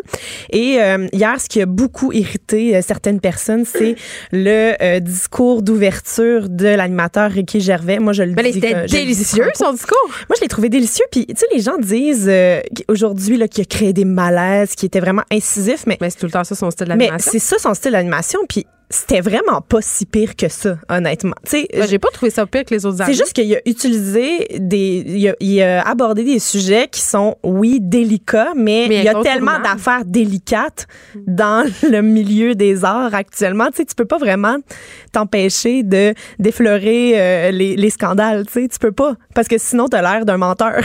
Donc, il a parlé évidemment d'Harvey Weinstein. Oui, entre autres, mais il a parlé de plein d'affaires vraiment drôles comme euh, quand il- moi j'ai ce que j'ai adoré, c'est quand il a dit euh, à tout le monde, euh, tu sais quand vous allez faire vos euh, vos speeches. Euh, essayez pas de euh, faire des grands trucs sociaux parce que on sait que vous êtes tous allés moins longtemps à l'école que Greta Thunberg. Oui, c'est vrai. J'ai trouvé ça hilarant parce que c'est bien vrai. c'est vrai, là, tu es, un artiste, oui, tu as une voix, tu as, une parole, tu as un micro souvent, mais ça veut pas dire que tu connais quoi que ce soit aux enjeux sociaux. Ah, mais c'est comme si la parole des artistes est plus importante que le reste de la population. Et d'ailleurs, Tout à fait. Euh, c'est drôle parce qu'on parlait euh, de l'affaire Gabriel Masneff en France. Et puis bon, on a, on a effleuré le cas Harvey Weinstein un peu parce que c'est le premier jour de son procès aujourd'hui, mais les artistes quand même jouissent d'un statut absolument incroyable qui leur octroie parfois, malheureusement, une certaine forme d'impunité. Absolument. Puis euh, il y a aussi, euh, moi, ce que j'ai aimé aussi, parce qu'on on n'arrête pas de parler de diversité, puis il y en a d'ailleurs qui, était, qui, euh, qui était un petit peu outré que ce soit encore un garçon qui anime le gala cette année. en même temps, ça fait cinq ans, là. Oui, c'est ça. Puis c'est le roi des Golden Globes. Oui, oui, oui. Mais moi, ce que j'ai aimé dans, en termes de diversité, c'est que l'animateur a comme dit, avec un peu de sarcasme, là, qu'il n'y avait pas de segment in Moriam cette année parce qu'il n'y avait pas assez de diversité puis c'était trop blanc dans ceux qui étaient morts. Tu sais, comme, ah. Parce qu'il n'y a pas assez de, de, de, gens de race qui sont décédés cette année. Mais c'est assez caustique son humour et moi, c'est pour ça que je l'apprécie. Il pointe des gens du doigt aussi. Entre autres, à chaque année, il écarte Leonardo DiCaprio sur son choix de très jeune femme. Oui. Tout le temps. Oui, il a dit que, il a dit que les Oscars étaient tellement longs comparés aux Golden Globes que la blonde, ben, la, la compagne de Leonardo DiCaprio avait le temps d'être rendue trop vieille pour lui. Euh, fait que ça, ça fait partie. Donc, d'être âgé de 21 ans. Oui, oui, c'est ça. Mais tu sais, je veux dire, Leonardo, il a souri en coin. Là, tu sais, je veux dire, il était pas fâché. Là. C'est, c'est des petites blaguettes. Non, puis sortir avec une jeune compagne, ce n'est pas criminel. Ce n'est pas criminel, contrairement à plein d'autres affaires. Puis notamment, ben, bien sûr, il a parlé d'Harvey Weinstein en mm. disant à tout le monde, euh, Ronan Farrow est en train de vous courir après. C'est ce que j'ai. C'est le fils de Woody Allen qui a écrit. Euh, Emilia Farrow qui a écrit, euh, dans le fond, une espèce de, d'enquête super fouillée sur Harvey Weinstein. Puis lui, il, il gratte les bobos là, puis il cherche les bébites. Fait que, tu sais, il, a dit watchez-vous. C'est venant du fils de Woody Allen, quand même, qui lui aussi est au cœur de scandale. On se rappelle qu'il a quand même marié sa fille adoptive. Oui, mais tu sais, c'est ça. Je sais. Mais tu sais, on n'est pas sa famille, hein? Non, je sais. Non, mais je disais pas. Attends, attends. Je disais pas que c'était paradoxal dans le mauvais sens. Mais je trouve que c'est quelque chose quand même de bien que cet homme-là prenne sa destinée entre ses mains. Absolument. Se positionne puis dise voici ce que je vais faire avec mon nom, mon nom qui est sali par, par, par ce scandale-là, parce que, bon, Woody Allen, c'est un Au moins, il, a le nom, il, porte le, nom de famille de sa mère, Mia Farrow. Mais, mais je trouve quand même que qu'il tire bien, entre guillemets, son épingle du jeu. Tu Tout comprends là-dedans, il navigue bien dans cette situation. Oui. J'avais euh, non seulement envie de te parler du discours d'ouverture, mais aussi de ce qui s'est passé dans le gala, parce qu'il y a eu des choses. C'est pas juste les robes, là. Il y a pas juste des robes. Euh, il y a eu un film qui s'est beaucoup démarqué qui euh, va prendre l'affiche au Québec vendredi. C'est 1917, un film de guerre. Euh, je sais pas pourquoi, je sais pas c'est quoi l'engouement autour des films de guerre, mais ça marche tout le temps. Ça gagne tout le temps plein de trophées. J'accroche jamais. Je l'ai pas vu encore, mais bon, il a gagné euh, meilleur réalisateur, donc mm. Sam Mendes qui a gagné. Euh, il a dit qu'il dédiait ça à son grand-père, puis ce que j'ai trouvé touchant, c'est que le film est basé sur l'histoire de son grand-père qui a été enrôlé dans l'armée à l'âge de 17 ans. Donc, euh, c'est un jeune, un jeune acteur qui, dont j'oublie le nom en ce moment, mais qui, qui fait le, rôle de son grand-père, si on veut, mm. parce que l'histoire tourne autour de ça. Et il a dit, c'est très difficile de gagner des trophées pour un film quand t'as pas de grandes vedettes dans ton film. Puis c'est ça que j'ai euh, j'ai trouvé intéressant parce que quand ils sont montés pour chercher le trophée de meilleur film, tu voyais les acteurs sur scène puis il y a, y a aucun visage aucun visage qui te fait comme ah oh, ben oui c'est pour ça qu'ils ont gagné tu sais donc là ça, ça en dit long sur l'histoire. Moi j'en attends beaucoup de ce film là parce que je me dis si les acteurs c'est pas eux qui ont fait gagner le film mettons tu sais. C'est pas parce qu'il y a Leonardo DiCaprio et de c'est vraiment la force du film la force le jeu. j'ai hâte de voir ça. Et sinon euh, il y a euh, il était une fois à Hollywood, The Once Upon a Time in Hollywood, qui a, qui a, gagné aussi meilleure comédie, meilleur scénario et meilleur acteur de soutien avec Brad Pitt. Brad Pitt, là, oh, qui est beau. ah non! Ah, j'ai eu là une petite émotion. Je, me suis demandé comment ça se faisait qu'il vieillissait pas de même. Ben il vieillit quand même pas mal. Je trouve qu'il vieillit pas. Puis quand il est allé présenter un prix, euh, il est allé présenter en fait le film avec Léo sur scène. Moi le, duo des deux, je sais pas ce que j'ai là, son c'est ça. J'ai vécu une émotion. Oui, il met 9 points. Il le met 9 points, ces deux-là. Mais il m'a surtout fait sourire parce que quand il a gagné son trophée, il l'a partagé avec Léo qui gagne jamais. tu sais, ils font Oh. jamais gagner Léo, ils gagnent pas. parce qu'il se venge, parce qu'il y a toutes les belles Il y a femmes. toutes les autres affaires. Mm. Fait qu'il a dit euh, notamment euh, que euh, si lui avait été, il dit I would have shared the raft en, par- en parlant de Titanic et de Kate Winslet qu'il l'a sacré en bas de son. Oui, parce que dans Titanic, elle le laisse crever dans l'eau frette. oui, Mais c'est à cause de la masculinité toxique qui meurt dans l'eau et les jeter. oui, c'est vrai. C'est parce qu'un vrai homme, ça nage, ça laisse pas la madame avoir froid. Oui, t'as raison. Bon. c'est Pour une fois que c'est pas le patriarcat. Oui. Euh, du côté de la télé. Euh, Laura Dern, en fait, pas du côté de la télé, du côté de Netflix. En fait, Ouais. j'avais envie de parler de Netflix. Laura Dern, qu'on aime beaucoup, une, actrice tellement accomplie, a gagné pour euh, le rôle de soutien dans Marriage Story, que je sais que tu as beaucoup aimé aussi. Ouais. Euh, un film qui a gagné que ce trophée-là. Il n'y a pas eu d'autres trophées qui ont été ça, décernés à Marriage. Story. Moi, je lui aurais donné un, trophée- un trophée à Laura Dern pour sa crise de nerfs là, quand son mari la trompe et dilapide la fortune familiale dans Big Little Lies. Oui. Là, ça, c'est vraiment une excellente scène de l'année. Mais elle est toujours bonne dans peu importe ce qu'elle fait. Mais en gagnant ce trophée-là, elle a offert à Netflix, en fait, un des deux seuls trophées. Il y en a eu que deux qui ont été décernés à Netflix euh, durant toute la soirée. L'autre a été décerné à Olivia Colman pour meilleure actrice dans une série dramatique avec The Crown, qui est la so- série que tout le monde écoute en ce moment. Là, c'est la grosse affaire. Moi, je trouve que la nouvelle saison est soporifique. C'est l'histoire de la reine d'Angleterre, Elisabeth II. De Oui. Crown. Euh, Est-ce que tu penses que l'industrie bat Netflix? Parce que tu dis qu'ils ont remporté seulement deux statuettes? Mais c'est surtout qu'ils euh, avaient 34 Ben, nominations. c'est ça. Puis ils font du. Tu sais, j'ai envie de dire qu'ils font du gros stock ces temps-ci. Oui, puis se sont fait. En fait, moi, j'ai l'impression que les services de streaming sont en train de se multiplier. Puis Netflix s'est comme fait noyer dans, dans la vague euh, parce qu'on n'arrêtait pas. Je sais pas si c'est parce que j'écoutais euh, via NBC le gala, mais on n'arrêtait pas de faire des pubs en bas de en bas de la télé en bas de l'écran pour euh, Crave qui est le Crave service TV. Crave TV qui est le service de HBO Ouais. je crois pour euh, le, le streaming Euh, donc il y a Crave il y a Hulu euh, Amazon Prime Disney Video euh, Il y a plein d'affaires, il y a plein d'endroits où on peut regarder des séries, puis j'ai l'impression que tout le monde essaie de tirer son épingle du jeu, puis que Netflix peut-être c'est le plus désuet de la gang. Je sais pas si c'est- en train Non, de je pense pas qu'ils sont les plus désuets. Ben- ils ont assez d'argent pour produire leur propre stock. oui, ils ont beaucoup d'argent. Par contre, euh, il y a eu vraiment beaucoup de choses qui ont sorti euh, qui, qui méritaient notre écoute, euh, notamment euh, Fleabag, qui est la, qui a gagné meilleure comédie. Et euh, Ça, j'ai pas vu. C'est quoi? et en plus, c'est la série que je t'avais dit que j'allais binge-watcher pendant les fêtes. Ben, et fait? je l'ai fait, Bon. j'ai tenu promesse. Euh, c'est une comédie sur une jeune femme très, très solitaire qui haït tout le monde, puis qui... Ah, je m'identifie. Oui, puis un personnage très, très noir. Elle s'adresse parfois à la caméra, mais pas de manière malaisante. Ouais. C'est British euh, comme série. Euh, puis l'actrice principale, c'est elle qui écrit aussi la série. Fait que c'est comme... C'est c'est elle... On dirait que c'est c'est- c'est comme ça prenait, euh, elle prenait un malin plaisir à se créer elle-même ce personnage-là. Et là, ce que j'ai adoré, c'est que lorsqu'elle a gagné le trophée, elle est allée, euh, elle a remercié Barack Obama pour deux raisons. En fait, c'est parce que, tu sais, Barack Obama, il écrit sur, euh, sur les réseaux sociaux ses euh, séries puis ses musiques préférées de l'année. Il fait tout le temps son, son petit recap culturel. fait son best-of. Son best-of culturel. Hey, ça doit tellement être cool de retrouver dans le best-of d'Obama. Moi, j'adorerais ça. Là. Tu sais, mettons, tu sors un livre, Geneviève, puis Barack Obama dit Hey, ça, c'était un bon livre cette année. Ben, c'est sûr que ça doit certainement t'en faire vendre quelques copies. Quelques copies! Euh, Donc, juste pour ça, j'aimerais ça. puis là, elle a remercié euh, Barack Obama qui a mis Fleabag sur sa liste. Ouais. Et euh, elle a dit, toi, tu as toujours été sur la mienne. Et là, elle a fait un clin Oh. d'œil. Puis là, les gens comprennent. Si vous- attends, mais c'est parce que si vous avez pas vu la série, vous comprenez pas la joke. Mais c'est que à Mané, elle, euh, dans la série, dans les premiers épisodes, elle euh, s'adonne à la masturbation en regardant un discours de Barack Obama. Ah oui, oh, Le personnage, c'est ça. mais c'est drôle, il y a, y y donc de l'humour. Oui, donc on, on- ça a comme confirmé que Barack Obama L'humour. avait un bon sens Mais de on le l'humour. savait, on le oui, savait. on le savait. Euh, L'Australie est en feu, Geneviève. Euh, je sais. ça ça, ça Ben a oui. paru dans tous les discours, notamment dans celui de euh, Patricia Arquette qui a gagné pour euh, son rôle dans The Act.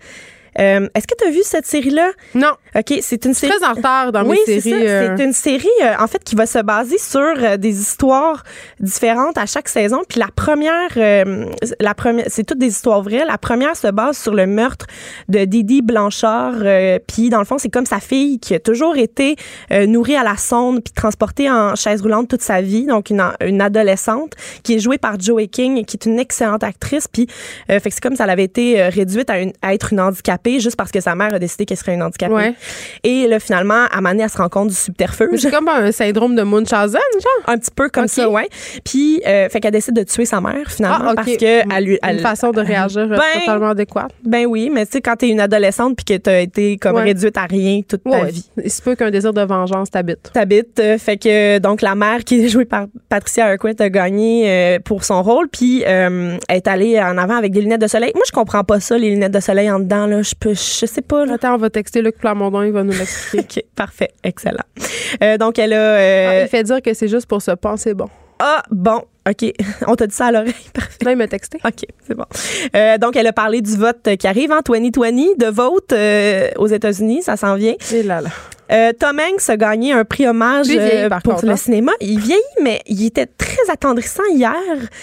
Il a pleuré pendant son discours, puis Ah. Bon. il mettait ça sur le dos du néocitran. Ben, pas le néocitran, Oh. là, mais tu sais, il disait qu'il y avait la grippe, puis que c'était- son, euh, son médicament pour la grippe qu'il mettait dans un Ah, ça drôle d'état. les yeux. ok. Mhm, sure. Euh, fait que Forrest Gump, Toy Story, Castaway, Captain Phillips. Puis moi, tu sais, les, les montages qu'on fait des meilleures œuvres d'un artiste, là, Eh oui. ah, ça me met là, dans un état, je braillais, je braillais. t'avais bu toi aussi J'étais émue, émue. Euh, non, j'avais rien bu, pour vrai. euh, première journée des vacances que Ben, j'ai rien première bu. fois. Mm. Ouais. Euh, et moi, ce que j'ai beaucoup aimé, en fait, c'est que c'est euh, Charlie Theron qui est venu lui décerner le prix. Il demande, il demande tout le temps à quelqu'un de significatif dans la carrière euh, de la personne de venir parler. Et elle, elle a reçu son premier rôle de la part, son premier rôle dans sa vie de la part de Tom Hanks. Puis elle dit que elle a fait une crise de panique dans son audition. Elle était comme plus capable de respirer. Puis là, ça paraissait, tu sais. Fait que là, elle, elle, elle hyperventilait, puis là, elle savait pas quoi faire, puis elle était, elle était comme, ma carrière est finie, genre, elle est même pas Ma carrière à peine débutante. C'est ça.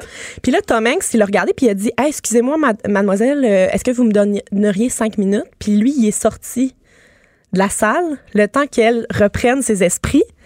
Et euh, finalement, c'était comme si Tom Hanks il avait réalisé qu'elle hyperventilait, puis il a juste comme laissé une chance de se reprendre. Mais lui, il avait pas besoin de cinq minutes pour vrai. Fait que là, Charlie Theron, elle a dit, j'ai toujours été reconnaissante pour ça parce que il a vu que je pouvais faire quelque chose, mais qu'il fallait juste que je me calme les nerfs un petit peu. Fait que c'était quand même euh, touchant. Sinon, euh, parmi les grands discours, il y a eu celui de Michelle Williams qui a gagné euh, pour Fossé Verdon, une série qui parle de la relation personnelle et professionnelle du chorégraphe et réalisateur Bob Fossé. Et elle, elle a parlé du vote des femmes. En fait, elle a dit que le, le- les États-Unis ressemblaient beaucoup aux hommes parce qu'on avait toujours laissé les hommes voter puis les hommes prendre le pouvoir. Fait que en 2020, si on veut que le monde ressemble aux femmes, ben, il faut que les femmes aillent voter puis qu'ils votent pas pour Donald Trump, entre guillemets. Là. Ça ressemblait un peu à ça, son affaire. Puis, euh, il y a la meilleure série. Il y a Tchernobyl aussi qui a gagné un, un, Oh, un J'ai prix. tellement aimé. Euh, je l'ai pas vu. Euh, et j'a- j'avais le goût de souligner aussi, en terminant, le premier, une fille qui a gagné un prix, mais c'est une rappeuse, mais c'est aussi une actrice. Elle a gagné pour le film de Farewell le rôle de meilleure actrice, le prix de meilleure actrice. Une jeune femme de 31 ans, Aquafina. C'est une New-Yorkaise d'origine Pas la chinoise. bouteille d'eau, là. Non, non. Il y a des W puis des K là, à Ah! des places, à des places là-dedans. Euh, puis tu sais, c'est une petite fille de 31 ans, vraiment cool. Elle a fait genre un discours super euh, euh, punché. Puis euh, c'est la, c'est donc la première asiatique, euh, la première comédienne d'origine asiatique à remporter ce titre-là de meilleure actrice aux Golden Globes. Puis on entend son rap en background en ce moment parce que c'est aussi une rappeuse. Moi, j'aime beaucoup le personnage en tout cas. Et on la salue et on la félicite et on souligne aussi au passage que absolument presque toutes les actrices étaient déguisées en chou. Oui. Je sais pas si j'aime ça ou pas. J'en ai aucune idée. Mais mention spéciale à la robe jaune que j'ai beaucoup aimée. si, si vous voulez savoir de quelle ro- robe je parle, allez sur euh, n'importe quelle page du sac de chips ou de Billy Il y a des Jean. slideshows. Il y a des slideshows. Vous pouvez regarder tous les choux disponibles. Ça nous rappelle le temps des fêtes. Merci, Jeté. Ça a été un plaisir. La semaine prochaine, Vincent Dessoureux est de retour de vacances. Il est là. Il nous fait des signes. Il va être en feu parce qu'il revient du Japon. Bye demain à tout le monde. Voyons. Bye demain à tout le monde. Bye tout le monde à demain.